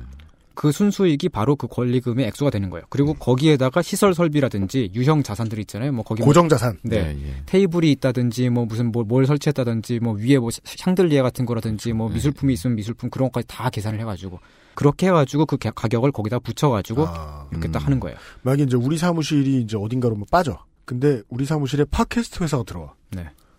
100만 분의 1의 확률로. 그래가지고 막 권리금 우리, 받아야죠. 네, 네. 우리 네. 책상 만든 거, 네. 우리 마이크, 네. 고정자산 비싼 거 뭐 있어, 에어컨. 제일 그다음에 중요한 거는 이 녹음실 부스. 네. 김상조 엔지니어가 모은 해피밀. 디퓨저. 저 되게 비싼 네. 제 디퓨저 수제. 저 갖고 갈 거야. 아 맞죠. 맞다. 내 자산이 아니지 그게. 뭐 그런 거 빼가지고 해서 이제 우리 1년 매출. 이게 플러스 마이너스가 됐더니 1년 순수익 플러스 이제 그렇게 그래서 이제 뭐 한 15만 원의 권리금을 받고 네. 외국의 사례에 의하면 네. 그렇게 하는 거다. 근데 만일 그 이제 우리의 1년 순수익까지 계산해 가지고 팔게 되면요. 네. 그 다음 들어온 그 상인이 XSFM이 되는 거죠. 그렇죠. 아 그러네요. 네, 우리 이름으로 이름 바꿀 수 있고요. 예, 바꿀 수 있지만 우리 사이트 같은 거까지 다 물려받아 가지고 아 그러네요. 예, 고용승계도 됩니까? 됐으면 좋겠네요. 보통은 돼야 되는 거죠. 예, 회사 매각은 이제 고용승계 보통 조건으로 하니까. 예, 저는 사장이 바뀌면 그쪽으로 갈 것 같아요. 맞다. 하여간 근데 이건 말이죠. 네. 네. 그 이게 근데 그 같은 회사가 그러니까 그 헬스클럽 같은 경우는 그 헬스클럽을 그 자리에서 계속하는 경우에 그런 네. 경우에 권리금을 받는 거잖아요. 그렇죠. 근데 만일 그 자리에 헬스클럽이 있던 자리에 예를 들면 뭐 도박장에 들어간다든지 교회가 들어간다든지 그렇게 다른 업종의 사업장에 들어가면 어떻게 되겠습니까? 권리금을 내야 되느냐 말아야 되느냐. 원래 있던 그 회사를 산 것이 아니기 때문에 그러니까 신규 사업을 시작하는 거기 때문에 권리금을 내지 않아요. 네. 물론 그 안에 있는 어떤 인테리어라든지 그런 어떤 설비 같은 거 일부를 사용한다면 그것의 가격은 내지만 그 자산가치, 무형의 자산가치는 내가 승계받는 게 아니기 때문에 그거는 내가 지불할 이유가 없는 거죠. 그러니까, 근데 그게... 예. 근데 한국은 아니잖아요. 네. 그게 이상하네요. 이게 만약에 무슨 교회가 큰 게 있었어. 우리가 네. 흔히 생각하는 교회 모양의 교회가 있었어. 네. 여길 비웠어. 네. 근데 우리가 그 새로 들어온 분이 교회 컨셉의 무슨 식당을 하려고 그 강대상하고 이렇게 이런 거하고 다 스테인드 글라스 다 그대로 한 다음에 무슨 선한 양 곱창 이런 식으로 곱창집을 했어. 그러면 자리 그 권리금 주잖아. 취하지 않는 주님, 소주 2병, 세트. 그 권리금 주잖아! 한국은 그렇다. 예. 근데 지금 이 외국의 사례를 보면, 예. 이 기존 주인은 망한 거지 않습니까, 그럼? 그쵸. 그러니까, 네. 그냥 그렇게 그 사업을 접고 나가는 거면 정말 사업을 망한 거죠. 그죠. 예. 자기가 하던 가게가 그 원래 있던 건물에서 다른 건물로 이전하는 경우, 뭐 확장 이전을 하든, 뭐 축소 이전을 하든, 네. 그렇게 옮겨가는 경우에는 그런 그 권리금은 어떻게 될까?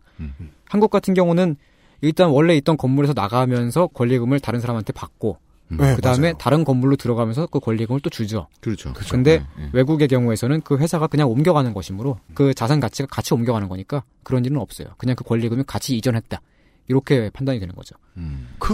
그게 왜 이렇게 더 합리적으로 보이죠? 예. 그러니까 그 한국의 권리금 관행은 이런 식의 영업권이라든지 사업권, 운영권 이런 개념이 아니잖아요. 뭘까요, 이건? 네. 원래 있던 가게가 만화방이었다고 치면 그 만화방 있던 자리에 들어오는 가게가 도박장이 됐든 목욕탕이 됐든 야쿠자 사무실이 됐든 어쨌든 전임자한테 권리금을 냅니다. 맞아요. 예. 그리고 야쿠자는 안 내지 않을까요? 아, 그럴까? 아, 무서운 분들이니까. 그렇죠. 예. 네. 하여간 줄 수 있어요. 네. 뭐 그래도 야쿠자 분들 중에도 선량하신 분들 많잖아요. 교회도 열심히 나가시고. 아 근데 그런 분들 용어로 예. 이 줬다는 표현은 네. 꼭 돈을 주는 건 아니잖아요. 칼을 주었다. 몇 방을 주었다. 뭐 이런 식으로 하여간 줄 수 있다. 놔 주었다. 네. 놔 주었다. 담그어 주었다. 네. 예. 근데 그렇게 권리금을 내는데 그렇다고 해서 원래 있던 시설을 물려받는 것도 아니고 인테리어 설비를 대부분 다 다시 해요. 맞아요 또. 예. 이런 식의 그 한국식의 권리금을 바닥 권리금이라고 하는데 이게 소위 말하는 자리세 개념인 거죠. 본질이 여기 있네요. 네. 자리세군요. 네. 그 개념이 달라요 외국이랑. 한국에 이런 식의 권리금 제도가 들어온 것은 일제시대 때입니다. 권리금 제도 자체가 한국에서는 그때쯤부터 시작이 됐어요. 네. 그 기록에 보면 한 1920년대, 30년대 때쯤부터 이제 그 권리금 이야기가 막 많이 나오고 신문 보도 같은 데서도 그 권리금 분쟁 사례 같은 게 나오기 시작하는데 네. 특히 이제 1930년대 때는 경제적으로 되게 엄청나게 호황기였어요. 도시가 급격히 발전하던 시절이었으니까. 네. 그리고 특히 그 전쟁 특수로 인해서 중일 전쟁 이후에 인플레가 엄청났어요. 떼부자들이 생깁니다. 네. 그래가지고 권리금 덩달아 뛰었는데. 그 서울로 치면은 그때 그 본정에 있던 가게들은 네. 정말 권리금이 비쌌어요. 네. 본정은 지금의 한 충무로. 요런 일본식의 제도는 근데 개념이 좀 없었어요. 그러니까 여기 개념이 없다는 건 개념이 제도에 대해서 이렇게 개념이 발견되지 않았다 그게 아니라 예. 그러니까 유저이다 이거 이런 아니 그런 말이 아니에요. 그러니까 네. 그 일본이 예. 개념이 없다는 얘기가 아니고 뭐 그런 부분도 있긴 하지만 그 일본이 그 이제 그 일본식 제도에 권리금 개념이 없었다는. 아, 그런 얘기군요. 예, 예. 그걸 이렇게 표현해 놓으시니까. 아이고. 일본식 제도가 X이다. 이런 거잖아요. 그게 아닙니다. 이 권리금의 개념이 네. 분명하지 않았다. 그러니까 다른 서양 나라들과 마찬가지로 일본도 1800년대 중반쯤부터, 그러니까 에도 막부 시절이죠. 그때부터 이미 그 권리금을 상인들 간에 주고받는 그런 게 시작이 됐는데. 네. 근데 다른 나라들하고는 다르게 일본은 그걸 법적으로 잘 정비하거나 어떤 제도적인 틀을 만들진 않았어요. 그래서 일본식도 이 개념이 약간 사업권하고 비슷한 개념이긴 한데 비슷할 뿐 좀 다르다. 예, 정확히는 설비 비용하고 뭐 사업 방법이라든지 이런 쪽에 좀 가깝고 요즘식으로 하면은 그 프랜차이즈 가맹 비용에 가까웠다고 보면 돼요. 그러니까 지금 예 삥이잖아요. 예, 그렇죠. 여기서 말하는 지금 일본식이라고 하는 건 지금의 일본식 제도가 아니고 그때 네. 그 당시 그 당시에 예, 일본 제국주의 시절의 그때 그 개념이에요. 근데 가치를 산정해내는 그런 기준이 없다 보니까 일본식에서 당사자들 간에 상인들 간의 흥정으로 그 값이 매겨졌어요. 아, 그러니까 뭐 이게 지난번 임차인과 다음번 임차인끼리 네. 이렇게 서로 이렇게 앉아가지고 동네에 앉아가지고 어디 바람 잘 부는데, 예. 아 그래서 조금 주고 나가 들어가야 되지 않겠냐, 뭐 이런 식으로 얘기해서 가위바위보 하듯 정했다는 거 아니에요 권리금을? 예. 누군가가 뭐 예를 들면 예 처음에 뭐 누가 뭐 공시되는 것도 없고 예 이건 뭐 그게 없으니까 네. 기준이 없으니까 네. 그러니까 그런 주먹구구식의 권리금 개념이 지금의 한국의 권리금 개념의 기원입니다. 그렇기 때문에 지금 한국도 마찬가지로 그 산정하는 기준이 없죠. 그냥 없죠. 예. 아 그래요? 뭐, 없어요? 예. 부동산에 뭐 이렇게 보면 뭐 권리금 뭐 1억 이렇게 딱 써 있는데 1억이라고 해 가지고 있어도 가 가지고 흥정할 수 있어요. 거기 맞아요. 제가 그 계약을 빨리 하고 빨리 들어갈 테니까 내놓고 나가요. 네. 예를 들어. 네. 근데 우리는 마이크 하나에 뭐 한 30씩 쳤어. 네. 근데 올 사람이 뭐 6만 원을 해 줘. 뭐 이렇게 하면은 네. 우리가 이거 권리금 하나라도 건질려면은 네. 어느 정도 조정을 거쳐야 되는 거죠. 예. 빨리 팔고 싶으면. 아, 그러면은 처음에 세게 불러야 되네. 그렇지. 예, 그래서 네. 보통 좀 세게 부르고. 보통 세게 부르고 깎아줍니다. 예, 조금 무법이네, 무법. 예. 야, 이거 하나에 28만 원인데, 58만 원으로 써놓으면 될 거 아니야. 그럼 사기고. 아, 그래요? 예. 다들 그렇게 한다는 거 아니었어? 아니, 중고나라 검색하면 나올 거 아니에요? 예. 어쨌든 근데 권리금 관련해서 상가 임대차 보호법의 기원과 역사를 연구하는 그 연구자분들이 계세요. 그 이제 법학 쪽에서 네. 근데 그런 쪽에서 배병일 박사라고 그런 분이 계신데 그분은 좀 재밌는 주장을 하세요. 그분은 6.25 전쟁 이후에 그 한국의 그 달라진 권리금 개념에 많이 주목을 하시는데 그때는 전쟁 때문에 일단 도시 시가지가 왕창 파괴됐잖아요. 그렇습니다. 그리고 대량으로 난민이 발생해가지고 지방으로부터 도시로 인구가 집중이 됐어요. 근데 거기다가 산업이 다 무너졌으니까 먹고 살 방법이 없으니까 사람들이 장사라도 해야지 살아남을 수가 있는데 네. 사람은 많고 무지무지하게 많은데 건물은 없어요. 다 파괴되어갖고 네. 그렇기 때문에 자리세 개념으로 권리금이 주류가 됐다는 거죠. 아 빌딩이 다 없어지는 바람에 네. 바닥이 재산이 됐군요. 예, 그게 바닥 권리금. 예, 그러니까 이걸 앞에 얘기랑 종합을 하면 한국은 일제 시대 때부터 그 주먹구구식의 그런 권리금 관행이 생겼지만 거기에 6.25 전쟁을 거치면서 그게 네. 보편화가 된 거죠. 그 네네. 자리세 권리금이. 그리고 그게 그 자리세식으로 된 까닭은 건물의 수요는 많은데 건물의 공급은 부족했기 때문이다. 먹고 살아야 되는 사람들은 건물이 필요한데 건물은 다 부서졌다. 네, 이렇게 정리할 수가 있겠습니다. 근데 그렇다고 해서 외국에도 이런 자리세식의 권리금이 아주 없는 건 아니에요. 장사하는 데서 이렇게 하고 싶은 유혹을 받을 사람들은 어디나 있을 것 같아요. 그렇지만 그것보다는 권리금이 일단 자리세식의 그런 권리금이 외국에서 굉장히 드문 일인데 예를 들면 뭐 그 어떤 산장이 있는데 근데 그 산장의 그 앞에 알프스 산이 딱 보이고 그 산장에 호수를 끼고 있고 알프스 뷰. 예. 이러면 한 3억 더 줘야지. 예. 그러면 예, 그런 프리미엄이 붙으니까. 그렇죠. 예. 예. 그러니까 여기도 밤선 보여가지고. 예. 밤선 뷰. 예. 그러니까 그런 그 이게 다 뭔 소용이라고. 예. 어쨌든 그 전경 자체라든지 뭐 그런 식으로 어떤 그 자리 자체가 그 사업의 중요한 요인이 되는 경우 그런 경우에는 이 밤섬을 보면 더 좋은 팟캐스트를 만들 수 있다. 예. 이렇게 구라를 까는 거지, 우리가. 그렇죠. 영업 방식도 가르쳐 주고. 58만원짜리 마이크다. 말 좀 합시다. 네. 많은 네. 게 떠올라서요, 제가 지금. 네. 어쨌든, 그런데, 외국에는 그런 식으로 돼 있지만, 한국식의 그 권리금, 이 자리세식의 권리금은, 한국에선 유동인구가 있는 곳이라면 어디에든 거의 다 있죠. 그러니까요. 예, 그렇죠, 상가 그렇죠. 건물이면. 네. 알프스 뷰에나 좀 있을까 말까 한 것이. 예. 그냥 창문 열면 막 앞에서 막 공사판이고, 막 뭐, 그냥 막 빵! 이런 소리 매일매일 나고, 그런 데에도 자리세 권리금을 내요. 공사판 뷰. 예. 자리가 좋은 자리라고 하면서. 정말 제가. 예. 신혼 때 소음값 그게 몇 억이야. 신혼 때 두 번째 집 구하느라 네. 바깥 양반이 이제 직장 옮겨서 통근이 너무 힘들다고 이제 그다음 네. 이사갈 집 구하다가 지도를 펼쳐놓고 보니까 진짜 토 나오는 거예요. 경인권이 이 역세권이 아닌 데가 없어. 아 역 먼데 없냐고. 네. 그걸 지하철역을 돌아다니면서 찾고 있으니 다음 지하철역으로 가보자. 그래서 역세권 아닌데 어딘다 보자. 역세권이 아닌 데가 없는 거야. 예. 죽고 싶더라고요 정말. 뭐라도 붙여가지고 프리미엄이 무조건 들어가요. 예. 걸어서 한 40분 걸리는데 역세권입니다. 예. 예. 근데 써 있는 건 또 그렇잖아요. 도보 15분 예, 거리. 도보분 15분 거리. 걸어서 40분인데. 만약에 그 서울대가 매각하고 싶다. 예. 그럼 역세권이라고 쓸 거야. 이름이 서울대역이지 않느냐. 이러면서. 그렇죠. 서울대역에서 서울대까지 걸어서 한참 걸리잖아요. 산 하나를 넘어야 되는데. 예. 버스 14분 거리. 이러면서. 서울대 입구에서 들어가는 것도 오래 걸리는데. 예. 역에서 서울대까지. 그 정문에 샤 써 있잖아요. 샤 이렇게 써 있는. 거기서부터 네, 강의실까지 가는데 한참 걸리는데. 샤. 예. 네, 그렇습니다. 그 서울대 학생식당 많잖아요. 네. 그렇죠. 다른 대학보다 되게 좋아요. 많이 좋아요. 아, 그래요? 예. 그럼 권리금 더 받아들여요. 왜 얘기하신 거예요? 아, 그냥 갑자기 떠올라가지고. 아, 거기서 한번 그 밥을 먹으면서 감탄했던 적이 있거든요. 아, 진짜요? 예. 불패식으로 나오는데. 아마 1학년 학생들은 처음에 그런 생각을 했다. 1학년 1학기 때 이제 와장창 깨질 거예요. 교문 앞까지 왔으니 지각은 하지 않았군. 이런 생각을 하다가. 그러나 서울대 입장에서 봤을 때는 서울대는 역세권이므로 서울대를 팔 때는 권리금을 지대받아야 된다. 그런데 밥도 맛있고. 네, 밥도 맛있고. 예. 지금 근데 뭔 얘기하다가 지금 이 얘기가 이렇게 된다. 네. 아니, 예. 드디어 저희들이 맞잖아요. 권리금에 대한 이해를 했거든요. 네. 근데 그 아까 6.25 전쟁 이후에 그 권리금 거기까지 얘기했던 것 같네요. 그렇죠? 네. 그 6.25 전쟁 이후에 그렇게 권리금이 자리세식이 딱 고정이 됐지만 그 이후에 전쟁 피해를 복구를 하고 고도 성장기에 들어가잖아요. 그때부터 한국이. 네. 건설의 대한민국. 네. 그렇죠. 그래서 건물이 빡빡빡 생기잖아요. 네. 그래서 이런 그 수급의 불균형이 많이 해소가 돼요. 그래가지고 권리금이 점차점차 낮아지고 조금씩 사라지고 있었어요. 아, 그랬어요? 네. 그랬던 시절이 있었습니다. 네. 근데 갑자기 한 20년쯤 전에 네. 일이 터졌죠. 새로운 변곡점. 네. 네.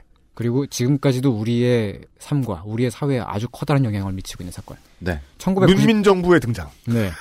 이 아니고 1997년에 터진 IMF죠. 네.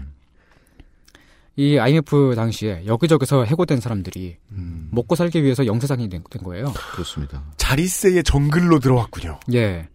그래서 2000년대 초반의 통계를 보면 임금 노동자 대비 자영업자의 비율이 40%에 달했어요, 한국이. 이게 그때 그 당시 전 세계에서 압도적으로 높은 수치였거든요. 그때 뭐 한 2등이 일본인가 그랬는데 이탈리아나 일본인가 그런 나라의 자영업자 비율이 한 18%, 20% 이랬을 때였어요. 근데 그것도 사회적으로 엄청나게 높은 비율이어서 네. 그 나라들의 되게 사회 불안의 요소라 그랬고 맞아요. 그랬는데 우리는 그것보다 두 배 이상 되는 네. 그런 자영업자들이 갑자기 뻑 하고 생긴 거예요. 그 정말 아까부터 계속 그렇게 표현해 주셨어요. 예. 고도 성장기에 건물이 빡 하고 스트러졌다. 네. 정확한 표현이에요. 정말 빡빡 생겼거든요. 예, 맞아요. 예. 무너질 때도 빡빡 무너지고. 그리고 IMF가 터지고 자영업자들이 빡하고 생겼어요. 이번에. 아, 너무 갑작스러웠어요. 맞는 말. 뻑! 그렇죠. 이러면서 갑자기 우르르 생겼어요. 예. 보통 다른 나라들은 그 자영업자 비율이 한 10% 한 전후쯤 되거든요. 네. 저는 그런 스카이라인 랜드스케이프를 이야기하고 싶어요. 네. 한국처럼 모든 건물의 1층에 다 자영업자가 짱 박혀 있는 나라는 흔치 않아요. 그럼요. 전 본 적 없습니다. 네, 그럼요. 예. 그리고 막 같은 건물에면 편의점이 막 2개, 3개 붙어 있고. 네. 치킨집이 2개, 3개 붙어 있고. 예, 예. 예. 그런 나라가 없잖아요. 네. 근데 그런 경우 있잖아요. 저희 집 근처에도 예. 그 아파트 앞에 이제 도로변인데요. 네. 까치? 2블럭이에요. 예. 아니요, 까치 말고. 네. 2블럭인데 편의점이 지땡 편의점이 한 5개 예. 있습니다. 예, 예, 예. 옹기종기. 예. 그러니까 거의 한 7m 마다 하나씩 있는 거예요. 맞아요. 예. 네. 이게 무슨 일이야. 네. 그랬더니 주인이 한 명이에요. 아, 주인이 한 분이야? 네. 아, 그분은 아마 이제 얼핏 제가 엿들은 투자 방식에 의하면 공동 투자 등등으로 인해서 예, 본인의 지분이 거의 없고 해서 뭐 한 달에 바지 사장 그렇게 근데 약간 투자는 했으니까 예. 뭐 한 달에 한 점포당 30~40만 원 정도로 벌어가는 아. 편의점주일 가능성이 높아요. 그럼 5개 하면은 150. 그렇죠. 우리보다 그진 거야. 거상이시네요, 정말. 프랜차이즈 업체의 꿀개미죠, 꿀개미. 예. 천장에 매달려가지고 빨리고 있는. 가게가 굉장히 많죠. 너무 많아요, 너무 네. 많아요. 네. 다른 나라에서는 어지간한 대도시에 산다고 해도 집에서 나와서 담배를 피우고 싶어갖고 담배가게 가는데 걸어서 10분, 15분 이렇게 가야 될 수도 있거든요. 그런 도시들이 대부분이고. 맞습니다. 한국은 집 앞에 나오면 바로 편의점 있잖아요. 네. 어디 가면. 네. 서울은 거의 다 그렇잖아요. 네. 우리 그 미국의 영화 같은 거 보면 네. 온 동네 사람들이 다 똑같은 바에 모여 있잖아요. 네. 그리고 또 거기는 지방이 워낙 넓다 보니까 다 한 팀 응원하잖아. 네. 그래서 맨날 같은 팀 경기 중계 해주고 있고 네. 그 저 이웃들 일 끝나면 다 거기 있고. 예. 네. 그 심슨 가족에도 보면 호머 심슨이 퇴근하면 네. 모가 하는 맞아요. 그 바에 가잖아요. 맞아요. 근데 심슨의 모든 친구들이 거기 다 있어요. 맞아요. 그게 왜냐면 그 동네에 바가 그거 하나밖에 없으니까. 그렇죠. 맞아요. 예, 맞아요. 보통 그게 그 정도인데. 근데 한국은 10m에 하나씩. 예. 근데 이렇게 그 가게가 많아지고 상인이 많아지고 이렇게 말할 수 있을 것 같아요. 그 다른 나라에서는 아까 잠깐 말씀드렸지만 이런 자영업자 상인의 비율이 임금 노동자 대비해서 한 10% 정도인데 그런 나라들에서 자영업자라는 계급은 사업가이고 주로 고소득에 속해요. 약간 그 투자에 손실을 입거나 뭐 사업에 실패하거나 그런 리스크는 항상 있지만 보통 예 일반적으로는 임금 노동자보다 훨씬 많이 돈을 버는데 한국은 아까 전에 40%에 달했던 그 2000년대 초반쯤의 통계를 보면 자영업자의 소득 수준이 노동자 평균의 절반을 약간 넘는 수준. 아 그거구나. 예, 50몇 %. 편의점 사장님. 그 저도 지금 사업해보고 딱 느꼈어요. 예. 이게 사업이잖아. 네. 사업을 하는 사람은 원래 하이 리스크 네. 하이 리워드여야 돼. 네. 근데 나 같은 사람들은 하이 리스크? 점점점. 예. 하이 리스크. 예. 위험은 큰데 그거만큼 들어오는 건 적은 거. 위험만 커요. 예, 위험만 커요. 그러니까 이렇게 말하는 게 맞는 것 같아요. 그 이때에 생긴 이 자영업자들 대부분은 예. 노동 계급으로부터도 탈락을 해서 그래서 그렇죠. 영세상인이 된 것. 그렇죠. 그렇죠. 더 이상 갈 곳이 없어서 된 것. 그들을 잡아먹으려고 일을 벌리고 있던 피라냐의 이름은 권리금. 예. 네. 물론 이제 한 10분 중에 한 분 정도는 정말 장사가 잘 되는 데가 있는데. 그렇죠. 뭐 저기 막 냉면집 가면 요즘 여름 때고 그러니까 그 평양냉면 막 그런 거 막 몇십 년 한 데 있잖아요. 네네. 바글바글 하잖아요. 난리나. VJ 특공대에 예. 나오고. 예. 근데 그 옆에 있는 막 다른 가게들 보면은 텅텅 비어 있고. 네. 그러니까 그런 양쪽에 그 갭이 되게 큰 거예요. 잘 되는 데랑 안 되는 데랑. 개불쌍한 수요미식회 예. 나오는 집 옆집. 예. 예. 아 정말 불쌍하네요. 권리금 뛸 걸? 예. 예. 하여간 근데 이제 이렇게 지금 그 장사를 하려는 사람들이 그리고 그 투자의 실패, 그 사업의 실패 그런 리스크가 큰데도 불구하고 이렇게 몰려들고 근데 그게 IMF 이후에 갑자기 몇 백만 명 단위로 늘어났다. 그렇게 빡 생기니까 네. 상가 권리금이 진짜 엄청나게 빠른 속도로 뛰었어요. 지금 한 20년 정도 사이에 그 거품이 엄청나거든요, 이게. 네. 그러니까 여기서 모든 문제가 임대차 계약과 관련한 문제라든지 영세 사업의 문제라든지 그런 게 거의 대부분의 문제가 다 여기서 생긴다고 보면 돼요. 이런 이 한국식 권리금의 문제가 뭐냐면 뭐 저희 집 앞에 얼마 전에 조그마한 옷가게가 있었는데 그게 최근에 망했거든요. 뭐야, 대마 키우다가? 아니요, 아니요. 그냥 사업이 안 되니까. 네. 근데 옷가게라고 해봤자 그 동네 편의점보다 좀 작은 규모예요. 맞아요, 작잖아요. 예, 그 한 컨테이너 박스나 한 칸 정도 될까? 한 그 정도 크기인데. 네. 근데 그거 지나가면서 그게 이제 매물로 나와 있길래 그 부동산 앞에 딱 그 A4용지에다가 인쇄해가지고 보통 유리벽에 이렇게 붙여놓잖아요. 맞아요. 네. 그거 불법인데? 그래요? 예. 그래요? 불법입니다. 예. 진짜요? 그래요? 아. 그래서 요즘에 뭐 전세 뭐 1억 몇천 뭐 네. 이런 식으로 뭐 월세 뭐 이걸 공제하는 것 자체가 불법이에요. 아 그래요? 붙여 있는 게. 아, 왜 불법이에요? 왜지? 모르죠. 막 사람들이 불안해서 오르나 이렇게 지나면서 보면서 왜 이렇게 올랐어 이러면서. 아, 그건 불안한 법이에요. 네. 네. 언제 꽤 됐어요. 그거 아, 못하게 한지. 근데 네. 이제 근데도 하고 있는 거네요. 찾는 입장에서는 그 정보가 필요하잖아. 예. 그걸 봐야 혹하고 들어가서 물어보잖아. 그렇죠. 저기 밖에 써 있는 저거 진짜 있어요? 이렇게 하고. 근데 그게 권리금이 있어요? 그 조그마한 컨테이너 반 칸만한. 그게 권리금이 2억 8천이더라고요. 우와! 야. 근데 그게 유리벽에다가 이렇게 사람을 꿰 목적으로 딱 붙여놓은 거면 예. 좀 그 권리금이 좀 아, 이 정도면 괜찮다 싶은 거. 좀 이렇게 사람들한테 싸게 느껴진다고 하는 그런 걸 붙여놨을 거 아니에요. 근데도 2억 8천. 컨테이너 한 칸짜리가. 그러니까 보증금도 아니고 월세도 아니고 권리금이. 예. 당연히 내야 되는 거 말고 딴 돈이. 아, 물론 이제 그 협상을 해가지고 깎을 수는 있겠죠. 예. 근데 그렇긴 하지만. 2만 8천으로 내려가진 않을 거 아니야. 아, 그렇게 내려가진 않겠죠. 아니, 근데 옷가게라고 해봤자. 예. 안에 시설이 뭐가 있어요. 아, 대형 거울. 아, 지금은 이미. 그 가게가 이미 지금 나갔어요. 이미 나가가지고. 나갔어요? 예, 그냥 그 텅 빈 이렇게 딱 그 생긴 네모칸 있잖아요. 네. 네모칸 그냥 이렇게. 그 시멘트 벽 이렇게 있고. 네. 그렇게 된 상태예요, 지금. 근데 거기에 들어가는 비용이 2억 8천. 그러면은 그 임차인은 어디 갔습니까, 지금? 가게를 비워놓고 지금 권리금 줄 사람만 기다리고 있는 거예요? 예, 그런 것 같아요. 2억 8천. 아니, 이게 무슨 유커들이 끊이지 않는 명동 한복판에 있는 가게면은 저 같은 촌부가 이해를 하겠는데, 그 손희상 선생 사시는 데 그냥 동네 사람들이 있는데요, 동네 사람들. 네. 게다가 우리 동네가 그렇게 부유하지 않아요. 부유하지 않아? 그러니까 우리 동네는 학원이 없으면은 그, 아예 그 동네의 산업 자체가 안 학원이 4분의 3이잖아요. 예. 아, 그렇죠. 거기죠. 그리고는 풀을. 학원밖에 없어요, 사실. 풀을 키우는 어르신들 좀 계시고. 예, 그렇죠. 화도 못 먹고 못 살아가지고 직접 캐먹으려고. 아, 그런 말들이 지금. 못 먹고 못 산다니. 그런 말 하시면은 노원구민한테 칼 맞아요. 아, 우리보단 잘 살아요. 그러니까. 나도 그렇게 생각해요. 예. 네. 어쨌든 근데 그 2억 8천, 권리금이 2억 8천인 그 가게가 보증금은 6천만 원이에요. 우와. 그러니까 권리금이 보증금의 거의 한 5배에 달하는 거죠. 자, 이거 되게 비현실적인데. 진짜요? 예, 인테리어 진짜? 하기 전에 최초 들어간 돈 3억 4천 쓰고 들어갔습니다. 지금 조그만한 가게에. 예. 그러니까 IMF 이전에는 권리금이 보증금을 넘는 경우가 되게 드물었잖아요. 그러니까 예. 근데 지금은 이렇게 된 거죠. 월세가 3만 원인가?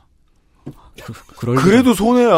근데 그 권리금, 그렇죠. 근데 그 권리금은 하도 이상하니까 그런 거 아니야. 아니 근데 그 말이에요. 권리금은 임대업자가 받는 게 아니니까 임대업자는 그냥 보증금 6천에다가 월세 뭐 몇백만 원 막 이런 식으로 계산하고 있는 거예요. 그렇죠. 근데 이제 그 네. 들어가는 사람 입장에서는 그냥 이미 들어갈 때부터 그 권리금 2억 8천에 보증금 6천 끼고 들어가고 장사한다고 하면은 합쳐서 벌써 3억 얼마죠? 3억 4천이요. 예, 3억 4천이잖아요. 그러니까. 들어가는 사람 입장에서는 이미 그만큼의 투자 비용이 필요한 거죠. 거기다가 인테리어하고 방범시설 갖추지, 또 뭐 보험 들고, 뭐 또 이것저것 설치하고, 사업 아이템에다가 투자를 하고, 그러면은 초기 사업 비용이 이미 한 3억 7천, 8천 이렇게 들어가는 거죠. 최소가. 근데 거기서 몇 년을 일하면 그 돈을 회수할 수 있을까요, 우리가? 거기서 마약을 팔지 않는 이상. 그게 답이라는 게 아닙니다, 정치 예, 여러분. 예, 오해하지 마세요. 손희상 선생님 일상적으로 하는 소리입니다. 아, 물론 실제로 그렇게 생각할 수는 있습니다. 아니, 그렇지만 저희의 예. 편집 방향과는 다릅니다. 오해하지 마십시오. 그러니까 마약을 팔지 않는 이상은 한 10년을 매일같이 일해도 그 돈을 그 본전을 뽑을까 말까요, 이게. 딱 보면 딱 사이즈가 딱 나오잖아요. 그 권리금을 그 비용을 회수할 수 있는 방법이 하나뿐인데 그게 뭐냐면 거기서 몇 년 장사를 하다가 나가면서 다음번 임차인한테 권리금을 받는 거, 다시 되돌려 받는 거. 그러니까 그렇죠. 모두가 죽는 게임이잖아요, 이건. 예. 실제 가치가 오가는 게 아니네. 예, 그러니까 이게 그 권리금이라는 이게, 그러니까 그 자본 중에서도 제일 희한하고 이상한 자본인데 실제로 존재하지 않는 상품을 거래하고 있는 거잖아요. 제로섬이에요. 예, 근데 그게 몇 억이야. 저 이거 지금 우리 3주 전에 얘기했던 무슨 인도에서 문제가 되고 있는 딸 시집보낼 때 보내는 지참금 같이 느껴져요.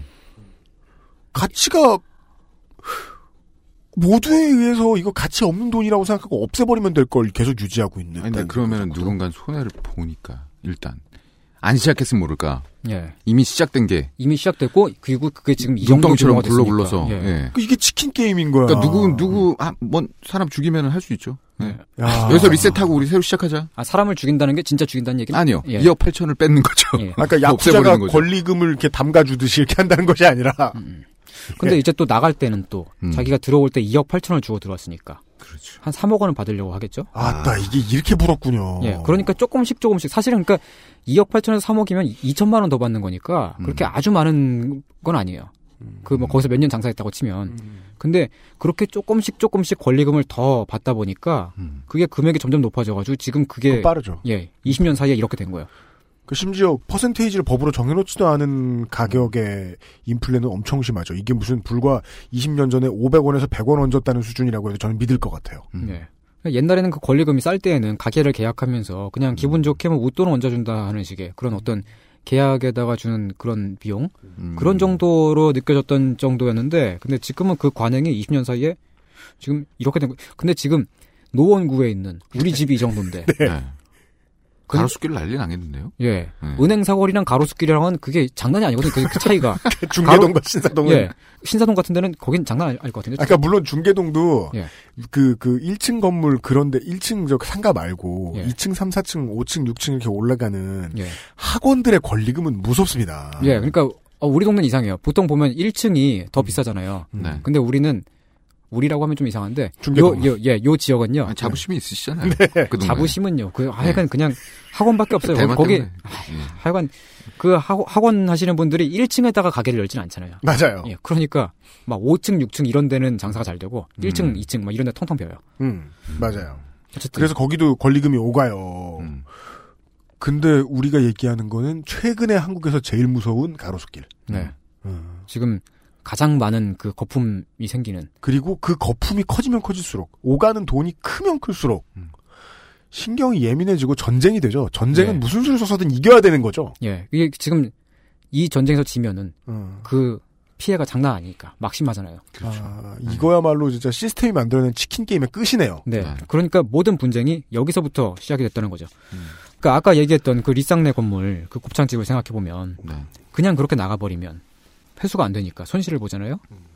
권리금이라는 게 이제는 사업을 시작할 때 가장 큰 돈이 들어가는 부분이 됐기 때문에 이걸 못 받으면은 그냥 정말 그냥 덤터기 쓰고 그냥 망하는 거예요. 근데 계약 끝나고 나가면서 분쟁이 생기잖아요. 권리금을 못 받는다 뭐 이런 식으로 돼가지고 분쟁이 생기면은 어떻게든 그걸 받아내야 되니까 그거를 임대인 건물주한테 요구를 하게 되죠. 근데 건물주 입장에서도 권리금이 너무 크기 때문에 분쟁을 겪게 되고, 맞아요. 그 사실은 이게 그 임대인은 그 돈을 자기가 받은 게 아니니까 자기가 물어주는 게 그 말이 안 되잖아요. 그럼에도 불구하고 이런 분쟁을 피하기 위해서 뭐 리쌍처럼 그 돈의 일정 부분이라도 주게 되고 모두가 피해자가 되는 거죠. 언론전의 입막음용이라는. 네. 좀 나쁘게 표현하면 그런 느낌이 듭니다. 네. 그러니까 리쌍 같이 이렇게 매우 특이한 경우가 아니면은 실제로. 네. 그 건물주가 그 권리금을 좀 보전해주는 경우가 있습니까? 없을 것 같은데요. 아니죠. 지금은 그 상가 건물 임대차 보호법이 좀 예. 개정이 되면서 임차 상인이 나갈 때 예. 다음번 임차 상인한테 그 권리금 받는 것을 건물주가 그걸 방해하거나 그렇게 하지 못하도록 이렇게 법이 개정이 됐어요.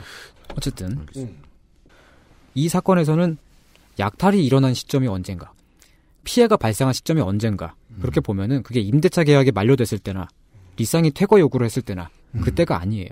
우리가 눈여겨보고 있는 그 타이밍은 네. 이거는 모든 일이 끝나고 나서 그 결과로서 일어난 일인 거고. 그럼 언제입니까? 그 약탈이 일어난 시점은 그 곱창집 사장이 전임자에게 몇 억이나 되는 거액의 권리금을 지불하고 그 자리에 들어온 때죠. 권리금이 오고 간 때가 진짜 누군가가 약탈당한 때다. 네. 이 사건을 통해 가지고 사회 구조적인 모순이 드러나는 부분이 있다면 특히나 이 경우는 곱창집이 그 건물에 들어갈 때 그 시점에 이미 그 건물이 부동산에 매매 매물로 나와 있었어요. 팔리는 대상으로 나와 있었다는 거죠. 아, 그렇습니까? 예. 예. 근데 그렇게 매물로 나와 있다는 거는 그 자리에 임차 상인이 들어갔다 그러면은 안전이 보장되지는 않는 거잖아요. 건물주가 그렇죠. 어떻게 바뀔지, 그 그렇죠. 새끼가 누가 될지 모르잖아요. 그런 건물임에도 불구하고 어떻게 몇 억씩이나 주어야만 장사를 시작할 수 있느냐. 아... 근데 몇 억씩 주고서 장사를 해야만 그렇게 해야 할 정도로 지금 뭐 다른 선택지가 혹은 이게 제일 좋은 선택지라고 느꼈을 법한 뭐 그 정도가 됐느냐 이거인 거죠. 이게 지금 사회 구조적인 모순이 드러나는 부분인 거예요. 네. 거의 이제 우리가 제일 중요한 언덕을 넘어왔습니다. 네. 예. 실제 가장 큰 문제가 있었을 때는 임대인이 무슨 잘못을 했을 때, 임차인이 뭐에 결정적으로 당했을 때, 그랬을 때가 아니라 권리금이라는 거대한 볼모를 잡혔을 때다. 예. 아, 재밌네요. 그리고 무섭네요. 권리금 같은 거 한 푼도 안 줬고, 이게 아까 노원구에 은행사거리에 옷가게 얘기를 해주셨는데 3억 7,800원 주고 들어가셨다고 했는데 저로 얘기할 것 같으면 300만 원 빚을 진 것까지 포함해서 800만 원 써가지고 XSFM을 시작했는데 800으로요? 네. 싸게 맥혔네요. 네. 그때 은행에 있던 돈 싹 털고 그 다음에 어떻게 대출 받았더라? 하여간 그거 나중에 12개월 동안 갚았는데 내 신용에 그게 최선이었어. 그래서 그거 해가지고 저 마이크 사가지고 뭐하고 해가지고 시작했단 네. 말이에요. 네. 그런 저는 이해할래야 이해할 수가 없는 무시무시한 세상이네요. 예, 그러니까 UMC님 정도 되는 이런 그 프로 언론인도 신용의 한계가 뭐 그때 그 당시엔 좀 달랐지만 어쨌든 언론인. 예, 그 신용의 한계가 대출의 한 500이라 그랬나요? 300. 아, 300. 네. 예, 대출의 한계가 300이잖아요. 예. 근데 지금 여기 이런 데다가 막 몇 억씩 끼고서 이렇게 들어갈 수 있는 사람들은 그러니까 그만큼의 일단 자본을 갖추고 있는 사람들이긴 한 거죠. 저도 그렇게 생각해요. 예, 다만 어떤 노동 계급으로부터는 탈락한 사람들. 취업을 할 수는 없고. 근데 이게 그 대출이 엄청 나온대요. 그래요? 네. 그러니까 부동산에 대출 예. 많이 나온다. 예. 상업자 가게 할 때 네. 예, 이게 이제 그 사업자 이렇게 하고 하면은 은행에서 그냥 팍팍 빌려주는 거예요. 네. 은행의 입장에서는 네. 그렇게 하면은 그 일단 이자를 더 많이 받을 수 있고, 그러니까 이런 상품들이 이자가 더 많이 비싸거든요. 손실의 위험은 있긴 하지만 그리고 또 만일 그 사업자가 망했을 경우에 그 다음에 다시 그걸 회수할 만한 다른 담보를 요구를 하죠. 뭐요? 뭐 예를 들면 보증인이라든지 장기요? 뭐, 신장? 아니 상파. 은행들이 그렇게 무섭진 않아요. 요즘도 연대 보증인 걸 수 있어요? 그거 무서운 일이잖아요. 무서운 일이죠. 차라리 신장 빼는 게 낫겠다. 나도 그렇게 생각해요. 연대 보증인 죽게 만들면 좀 그렇잖아. 어릴 때 맨날 그런 드라마 보고 그런 얘기 들었어. 어른들한테 연대 보증인 죽은 얘기, 연대 보증서 다 죽은 얘기. 야, 근데 지금 오늘 우리가 이런 상가 임대에 관해서 얘기하고 있지만. 네. 지금 역사상 최저금리예요. 1.25. 한국 역사상은 제일 싼 거예요. 난리도 아닙니다. 아, 그래요? 맞아요. 이게 결국에는 부동산 지금 난리 났죠, 지금. 예. 노원구도 그러니까... 좀 많이 오르셨죠, 지금. 계신데. 저는 모르겠네요. 그거 어떻게 알아요? 손희상 씨는 그런 투자에 관심이 없으신데. 서울 쪽은 부동산이 완전히 지금 요동치고 있어요. 아. 재건축이 막 뭐 몇 달 사이에 막 1, 2억씩 붙고. 예. 금리 때문에. 예. 그 금리를 낮춘 게 결국 그러니까 은행에 있는 묶인 돈을 끄집어내 가지고 부동산에다가 들어가게 할 들이밀라고. 예. 그러니까 근데 사실은 이게 아파트 정도면은 모를까. 물론 아파트도 그런 경우가 있는 케이스가 꽤 있는데 상가의 경우에 재건축을 그렇게 한다. 그 얘기는 지금까지 이미 그냥 똑바로 장사해서는 벌 수 없는 거대한 돈으로 불어나버린 권리금을 더 불어나게 만들겠다는 거나 다를 바가 없잖아요. 그렇죠. 그리고 이제 은행이 없죠. 쉽게 돈을 빌려주니까 네. 진입을 일단은 생각 없이 할 수 있죠. 장사를 한다고 해도 집을 쉽게 사고. 예. 그 생각보다 많은 분들이 지금 이 시간에 선대인 씨의 얼굴이 딱 떠오르실 거예요. 그러니까 이 부동산 치킨 게임이 끝을 향해 달려가고 있다. 아 그래요? 예. 전 그런 주장은 아닙니다. 아 그래요? 네. 그런 주장은 아직 투자해볼만하다. 네. 서둘러요 지금 빨리. 정매지 않나게. 네. 청취자 여러분 그냥 받으세요. 네. 지금의 증거는 무시해 주십시오. 예예. 예. 그 유면상 PD님은 그걸 책임지지 않습니다. 맞습니다. 그렇습니다. 광고를 듣고 와서 오늘의 결론으로 가보겠습니다. XSFM입니다.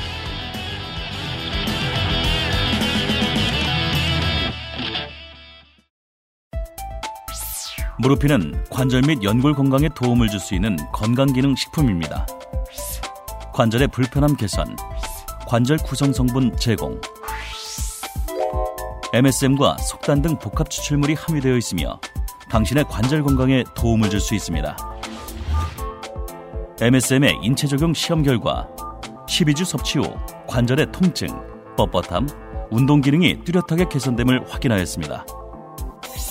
평소 관절이 불편한 부모님이나 운동을 많이 하는 분들 또는 무릎을 많이 사용하는 모든 분들께 권합니다. XS몰에서 만나요. OECD 국가 저출산율 1위, 산재 사망률 1위, 장시간 노동 1위. 이대로는 안 됩니다. 최저임금 1만 원, 늦출 수 없습니다. 이상은 당신 편의 생각보다 큰 힘, 민주노총에서 알려드렸습니다.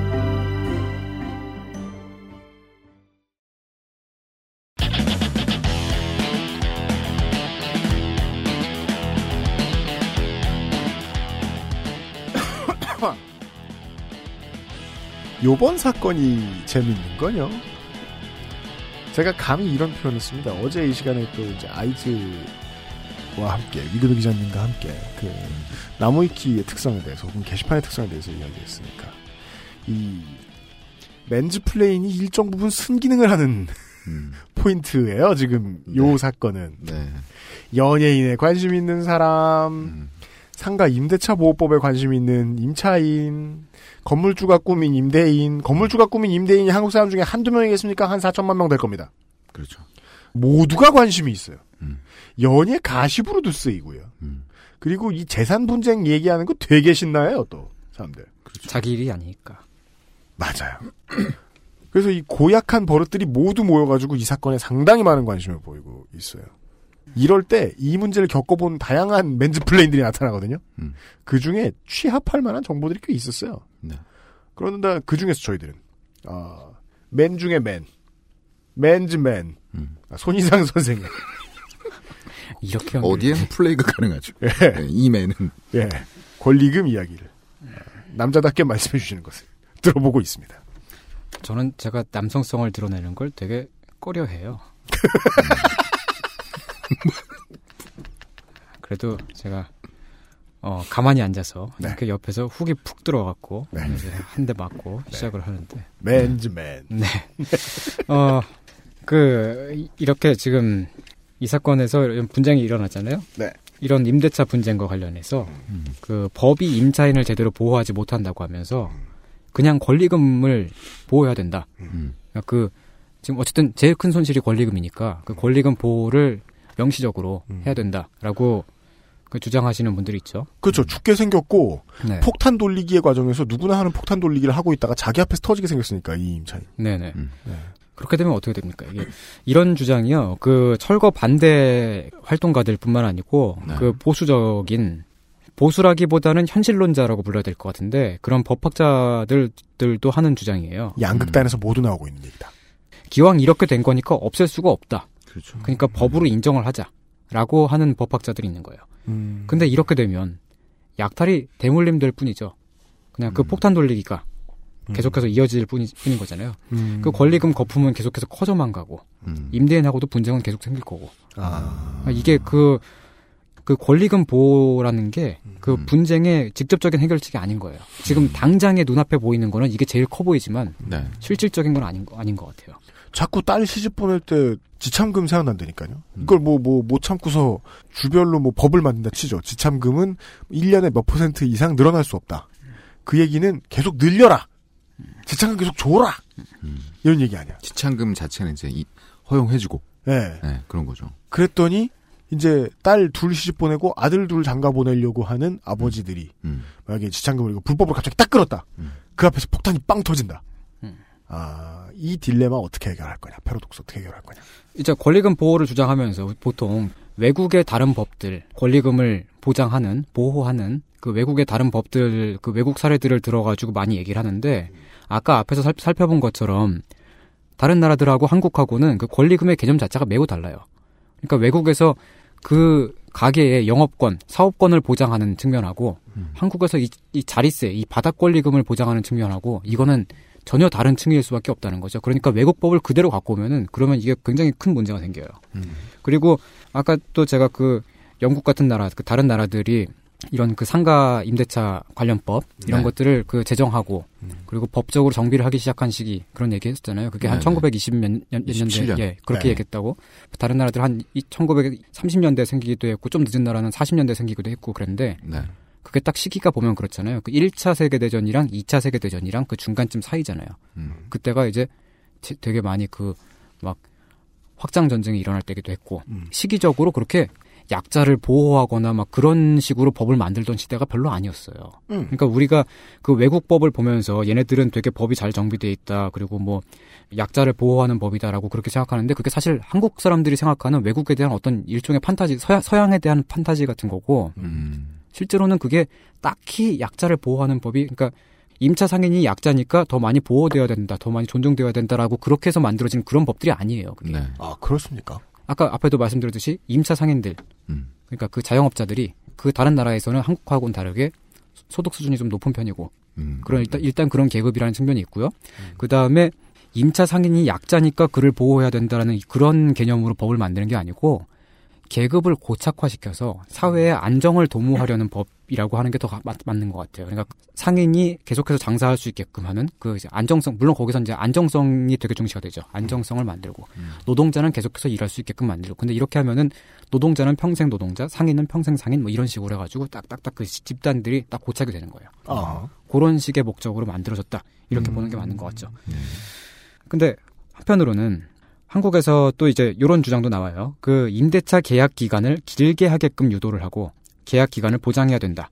이런 주장들. 그러니까 네. 예, 이제 흔히 말하는 장기 임대차 제도인데 한국에서 기본적으로 상가 임대차 계약뿐만 아니고 그냥 주택 임대차 계약에서도 마찬가지인데 계약 기간이 보통 짧은 편이잖아요. 그게 한 2년. 네. 보통 기본이 2년이고 네. 좀 3년 하는 경우도 있고 최대 5년 정도 계약을 하고요.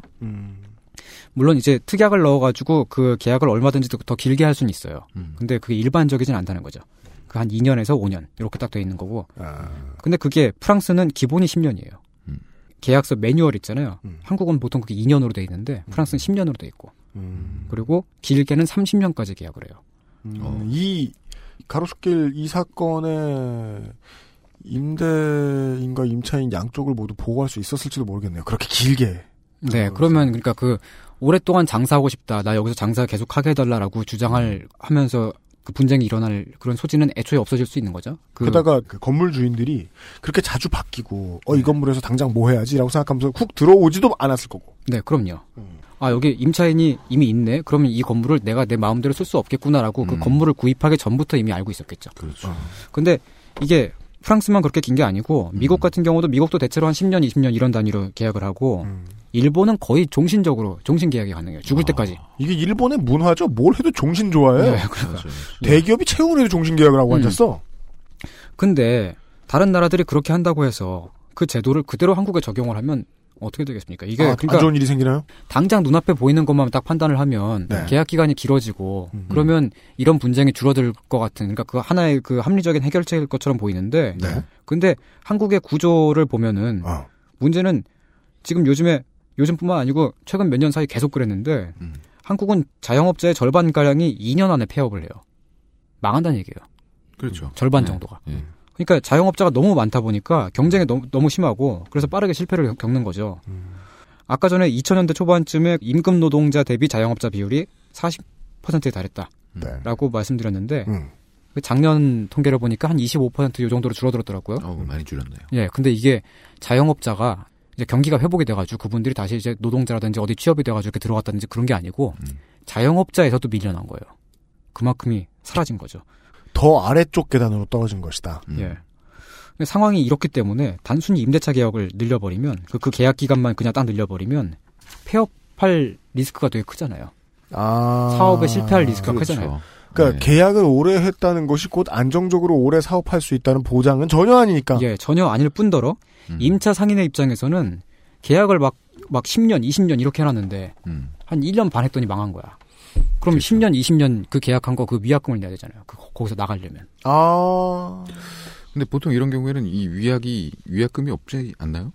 그러니까 다른 임차인을 구해오면 예. 그 중개료를 내고. 그게 또 이제 한국의 하나의 그 문제인데 예. 한국은 임차인이 자기가 그 가게에 다른 임차인을 다시 들일 수 없게끔 돼 있어요.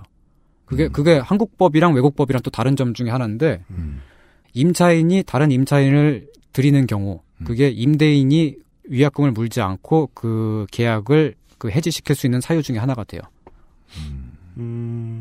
그러니까 그건 사전에 가게 주인하고 건물 주인하고 미리 교감이 되지 않는 이상 네. 악용당할 수 있다. 네. 그러니까 물론 이제 임차인이 그 건물주 임대인하고 잘 이야기를 해가지고 그렇죠. 그래가지고 다른 상인이 들어올 테니까 나 여기 나가게 해달라. 예, 예, 그리고 그 계약을 이렇게 해서 넘기고 그게 뭐 가능할 수는 있겠지만 그래도 어쨌든 그 사이에서도 마찬가지로 분쟁이 생길 수 있는 거잖아요. 그렇죠. 다른 종류의 분쟁이. 네네. 계약 기간이 다 끝나기 전에 폐업이 됐다. 그러면은 남은 기간 동안에 월세를 계속 낸다든지 하면서 더 많이 고통을 받을 수도 있게 되는 거예요. 그때부터 월세는 빚, 예. 늘어나는 빚처럼 느껴지죠. 예, 예. 그러니까 이게 단순하게 그냥 그 계약 기간만 길게 한다 이렇게 하는 게 그 지금 그 물론 이제 그 저는 한국의 상가 임대차 계약이 기본적으로는 더 늘어나야 된다고 생각을 해요.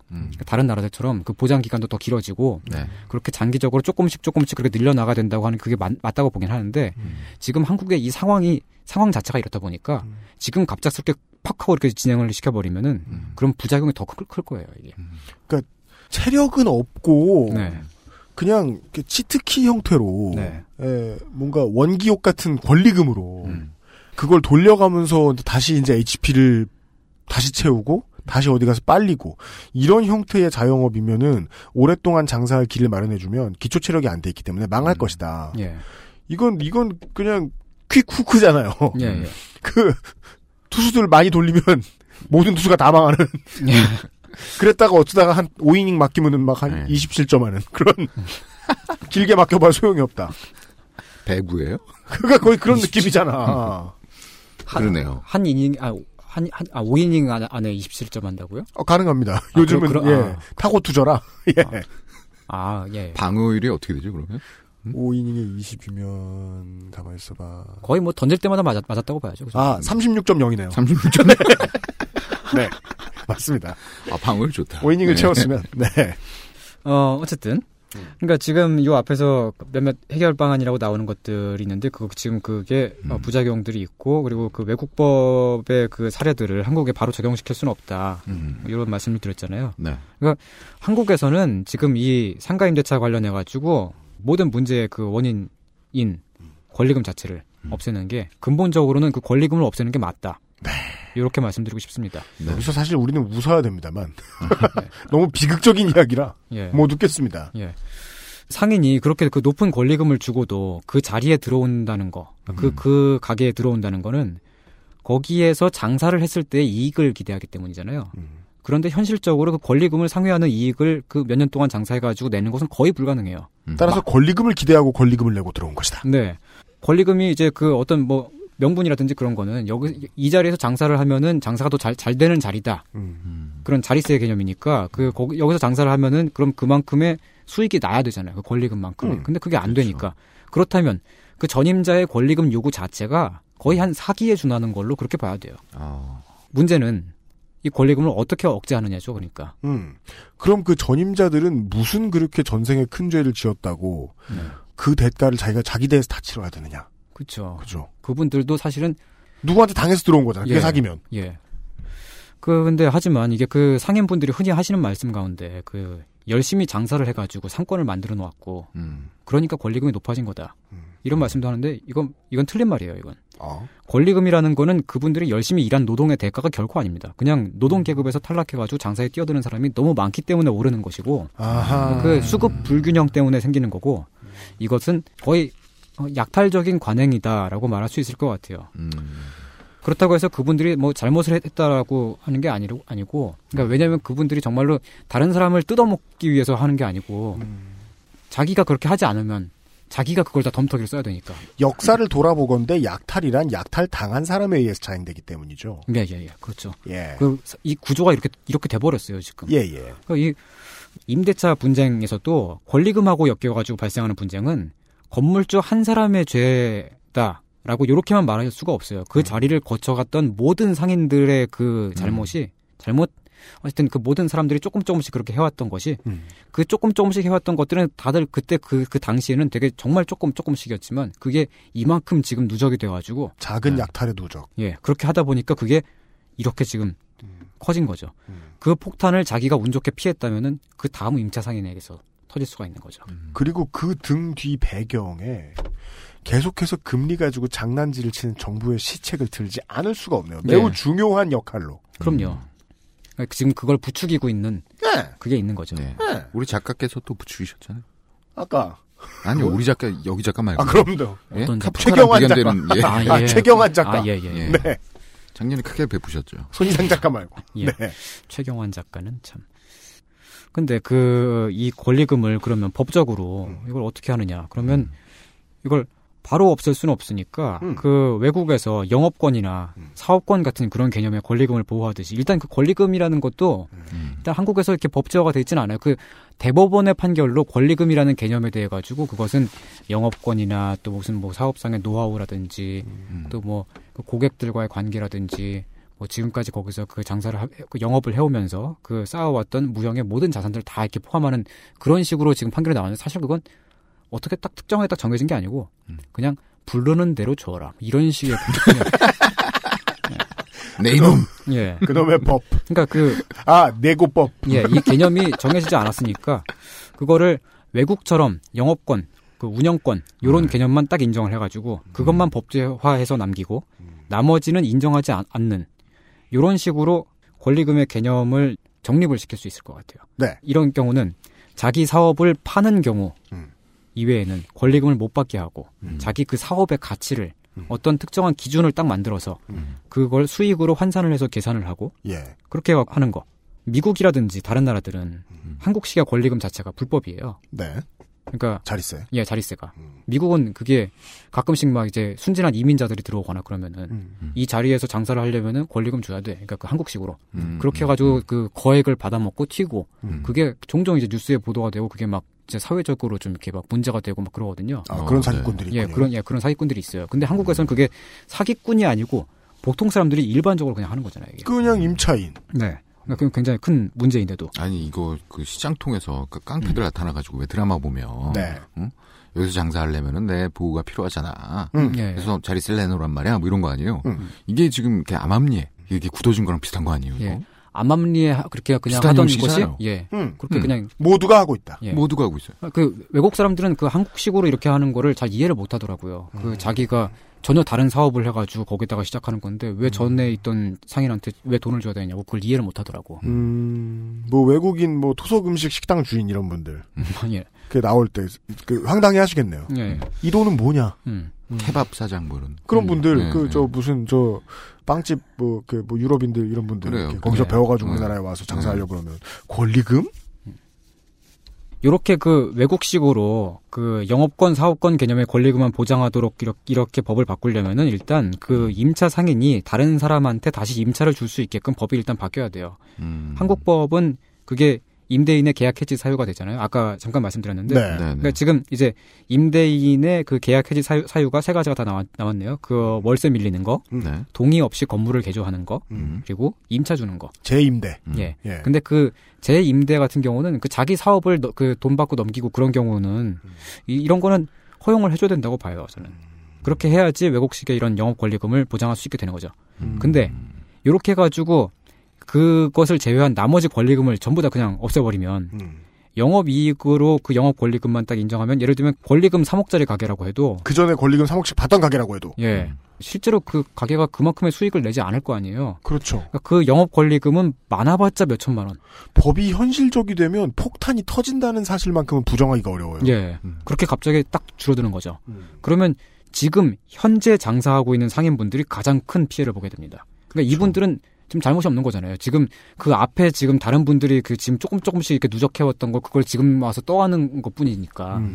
그러니까 근데 그렇게 함으로써 가장 큰 재산을 잃게 되는 거잖아요. 맞아요. 이게 그 최근에 한 조사 결과를 보면 임차 상인 대부분이 그 계약 기간이 끝났을 때 권리금 받는 거를 희망을 하고 있어요. 권리금을 주고 들어온 경우에 그러니까 이미 그 사업을 시작할 때 네. 권리금을 내고서 시작했을 경우에는 90몇 %가 자기 나갈 때 가게 비울 때 당연하죠. 예, 권리금 받겠다. 돈을 썼으니까. 예. 대개의 경우 내가 이 가게에서 몇 년 동안 계약 기간 동안 일을 하면서 벌 수 있는 돈보다 너무 큰 돈일 테니까. 예. 그러니까 거의 사실 100%라고 보면 돼요. 여기 그러니까 막 응답을 하지 않은 경우라든지 뭐 그런 경우를 제외하고 거짓말한 경우. 예.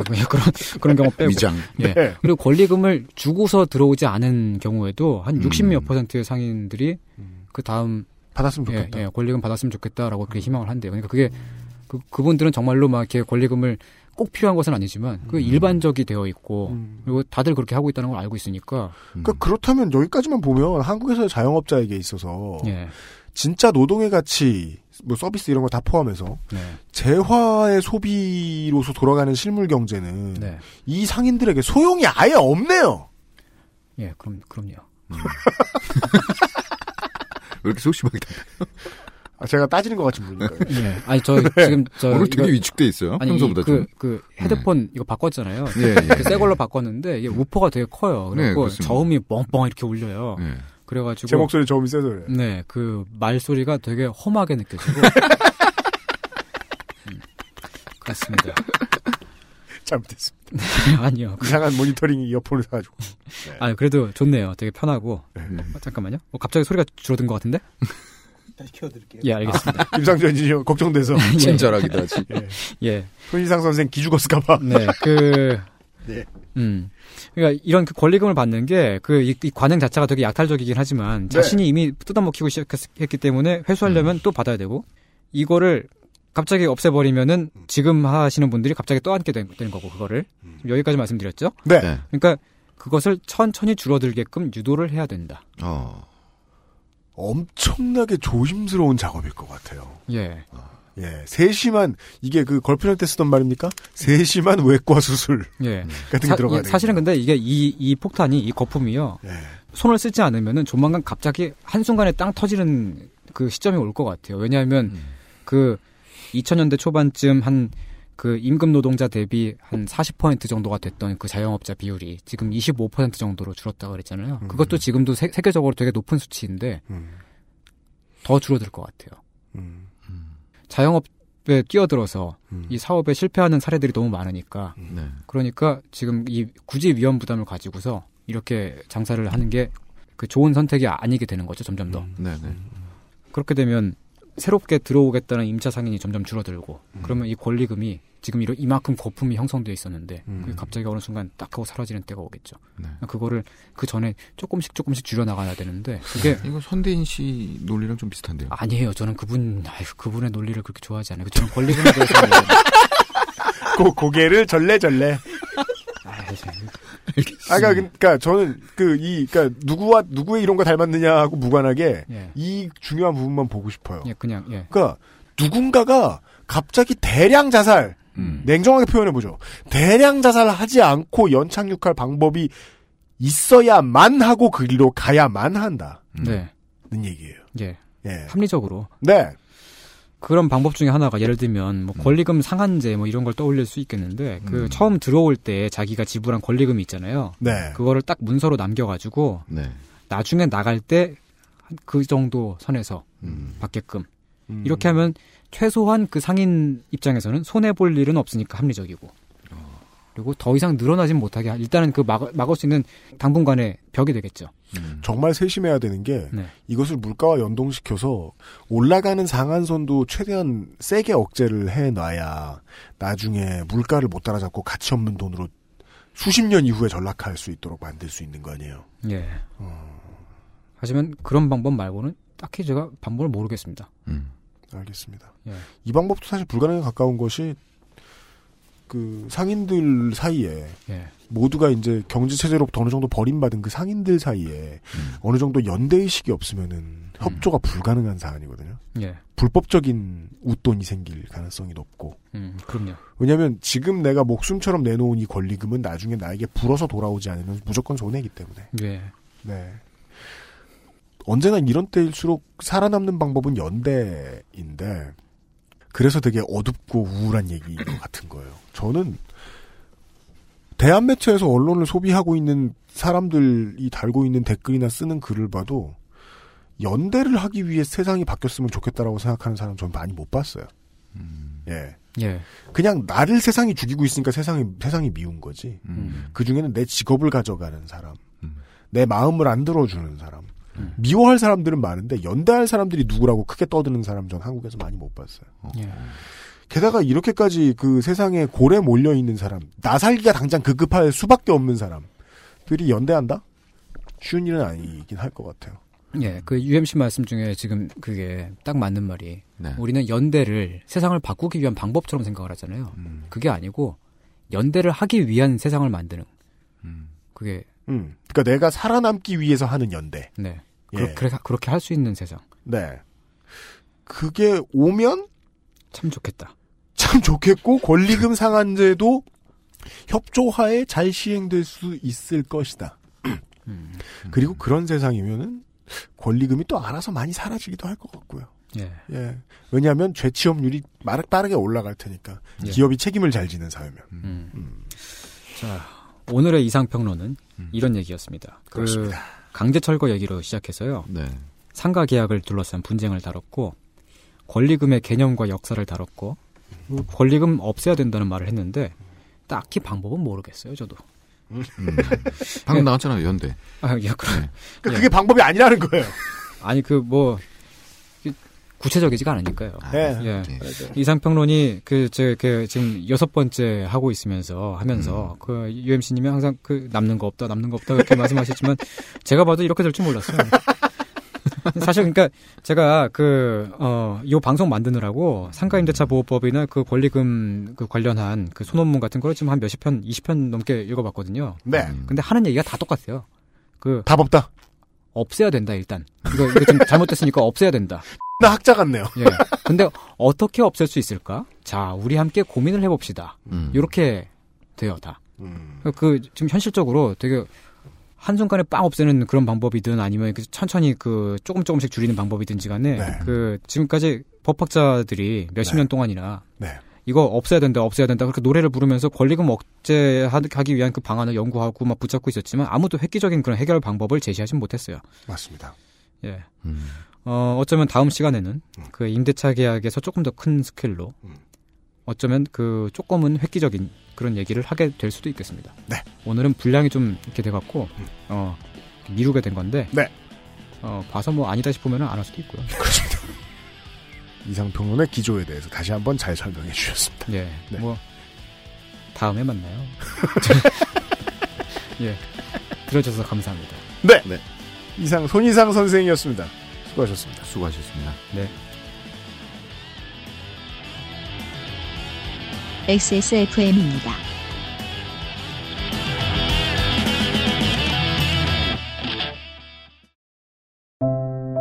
월 100만원 남짓 받으며 산모 도우미를 하는 아내. 파스를 붙여주는 것도 사치처럼 느껴질 때가 있습니다. 최저임금 10,000원은 아내의 파스값과 병원비가 되겠죠.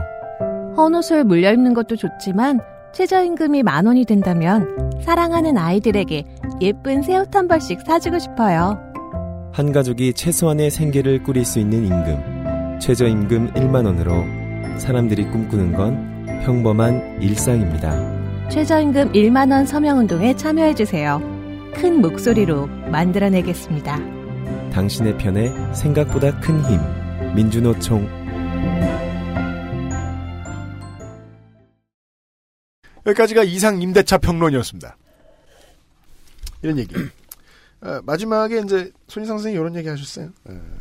사실 조금 획기적인 얘기를 하실 수 있다. 네. 저는 이제 마음은 반반이에요. 획기적인 얘기를 하면 일단 흥행이 돼요. 그 생각 하고 싶어요. 근데 획기적인 얘기를 하면 사실 이제 지금 같은 시대에 하늘하늘 새로운 게 어디 있어요. 획기적인 시도를 하지 않는 이유는 뭐가 있겠어요? 욕을 먹으니까요. 아니요, 안 될 게 뻔하니까. 그래서 안 되면 욕 먹잖아요. 네, 안 될 게 뻔한 얘기 하시지 않겠느냐. 그래서 실효성의 의문을 제기하고 그래서 말린 건가요? 예, 다시 생각해봐야 하는 게 아닌가 하고 생각을 했지만 제가 바보 같다는 걸 생각했어요. 우리가 언제는 실효성 있는 얘기를 했다고. 들어는 보자. 네. 네. 자기 검열하지 마세요. 네, 들어는 보자. 그 얘기 다음 주에 할 수 있는 거예요? 우리 뭐 저도 이제 손희상 선생님 패턴을 따라가기로 했어요. 어떻게 되겠죠? 예. 어떻게 되겠죠 우리가? 예, 뭐 저도 뭐 다다음 주에 그냥 봐서 그냥 다른 얘기 하고 싶으면 다른 얘기 할 수도 있고. 그러니까요. 네. 어쨌든 되겠죠. 네. 저걸 가지고 제가 그런 얘기를 해볼 수 있을 것 같아요. 그래요. 아니 하다 보면 사람이 뭐 이제 뭐 고만 이제 이게 프로페셔널한 업계니까 뭐 또 이제 잠깐 빠이빠이 할 수도 있고 다시는 안 만날 수도 있고 뭐 프로로서 일을 하다 보면 서로를 욕할 수도 있고 무슨 일이든 생길 수 있는데. 그렇죠. 저는 가급적 우리 이제 자주 보는 얼굴들 있잖아요. 네네네. 예.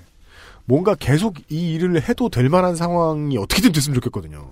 중요하죠. 예. 네. 그래서 유현상 PD하고 저하고 장사하느라 여념이 없는 것 같아요. 인거 아니에요. 그렇죠. 예. 네. 혹은 날 저 뭐냐 클라이언트 분들 만나고 그 맨날 수익 모델 개발을 해요. 우리 저희요. 하려고 예. 막 5만 가지 다 먹어보고 5만 가지 다 써보고 하잖아요. 네. 네. 그러는 이유가 결국은 컨텐츠를 만드는 사람들하고 연대해야겠거든. 근데 하다 보면 계속 그런 느낌이 들긴 들어요. 아, 이게 내가 먹고 살기 되게 힘들어지면 나는 결국 연대를 회피하겠구나. 그 거기에서 이 리콴유 모델이나 우리 베트남 얘기했죠. 네.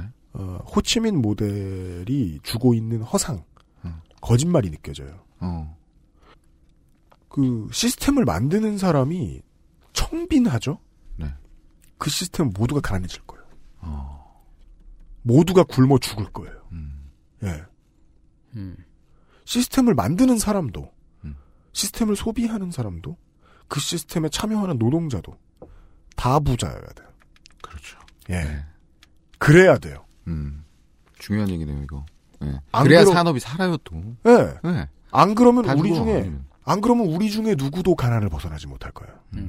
마음이 가난하든 지갑이 비나든. 보통 두 개 한꺼번에 오죠. 옛날에 러셀이라는 양반이 버트런트 러셀이요? 네, 그 이름 좀 알려주세요. 빌 러셀 누구예요? 농구 선수예요? 누구?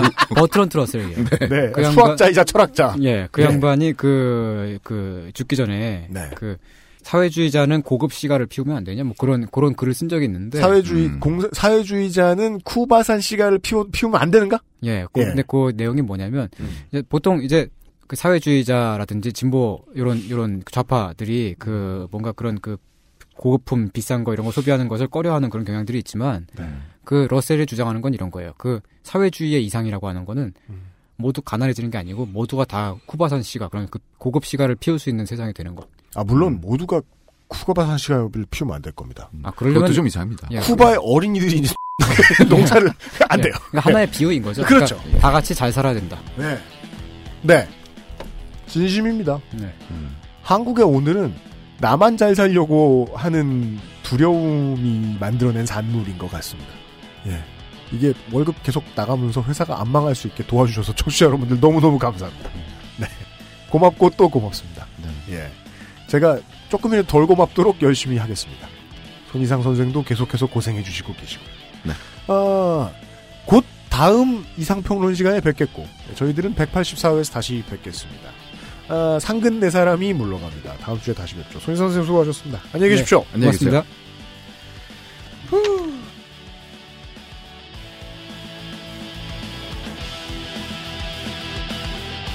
XSFM입니다. I DWK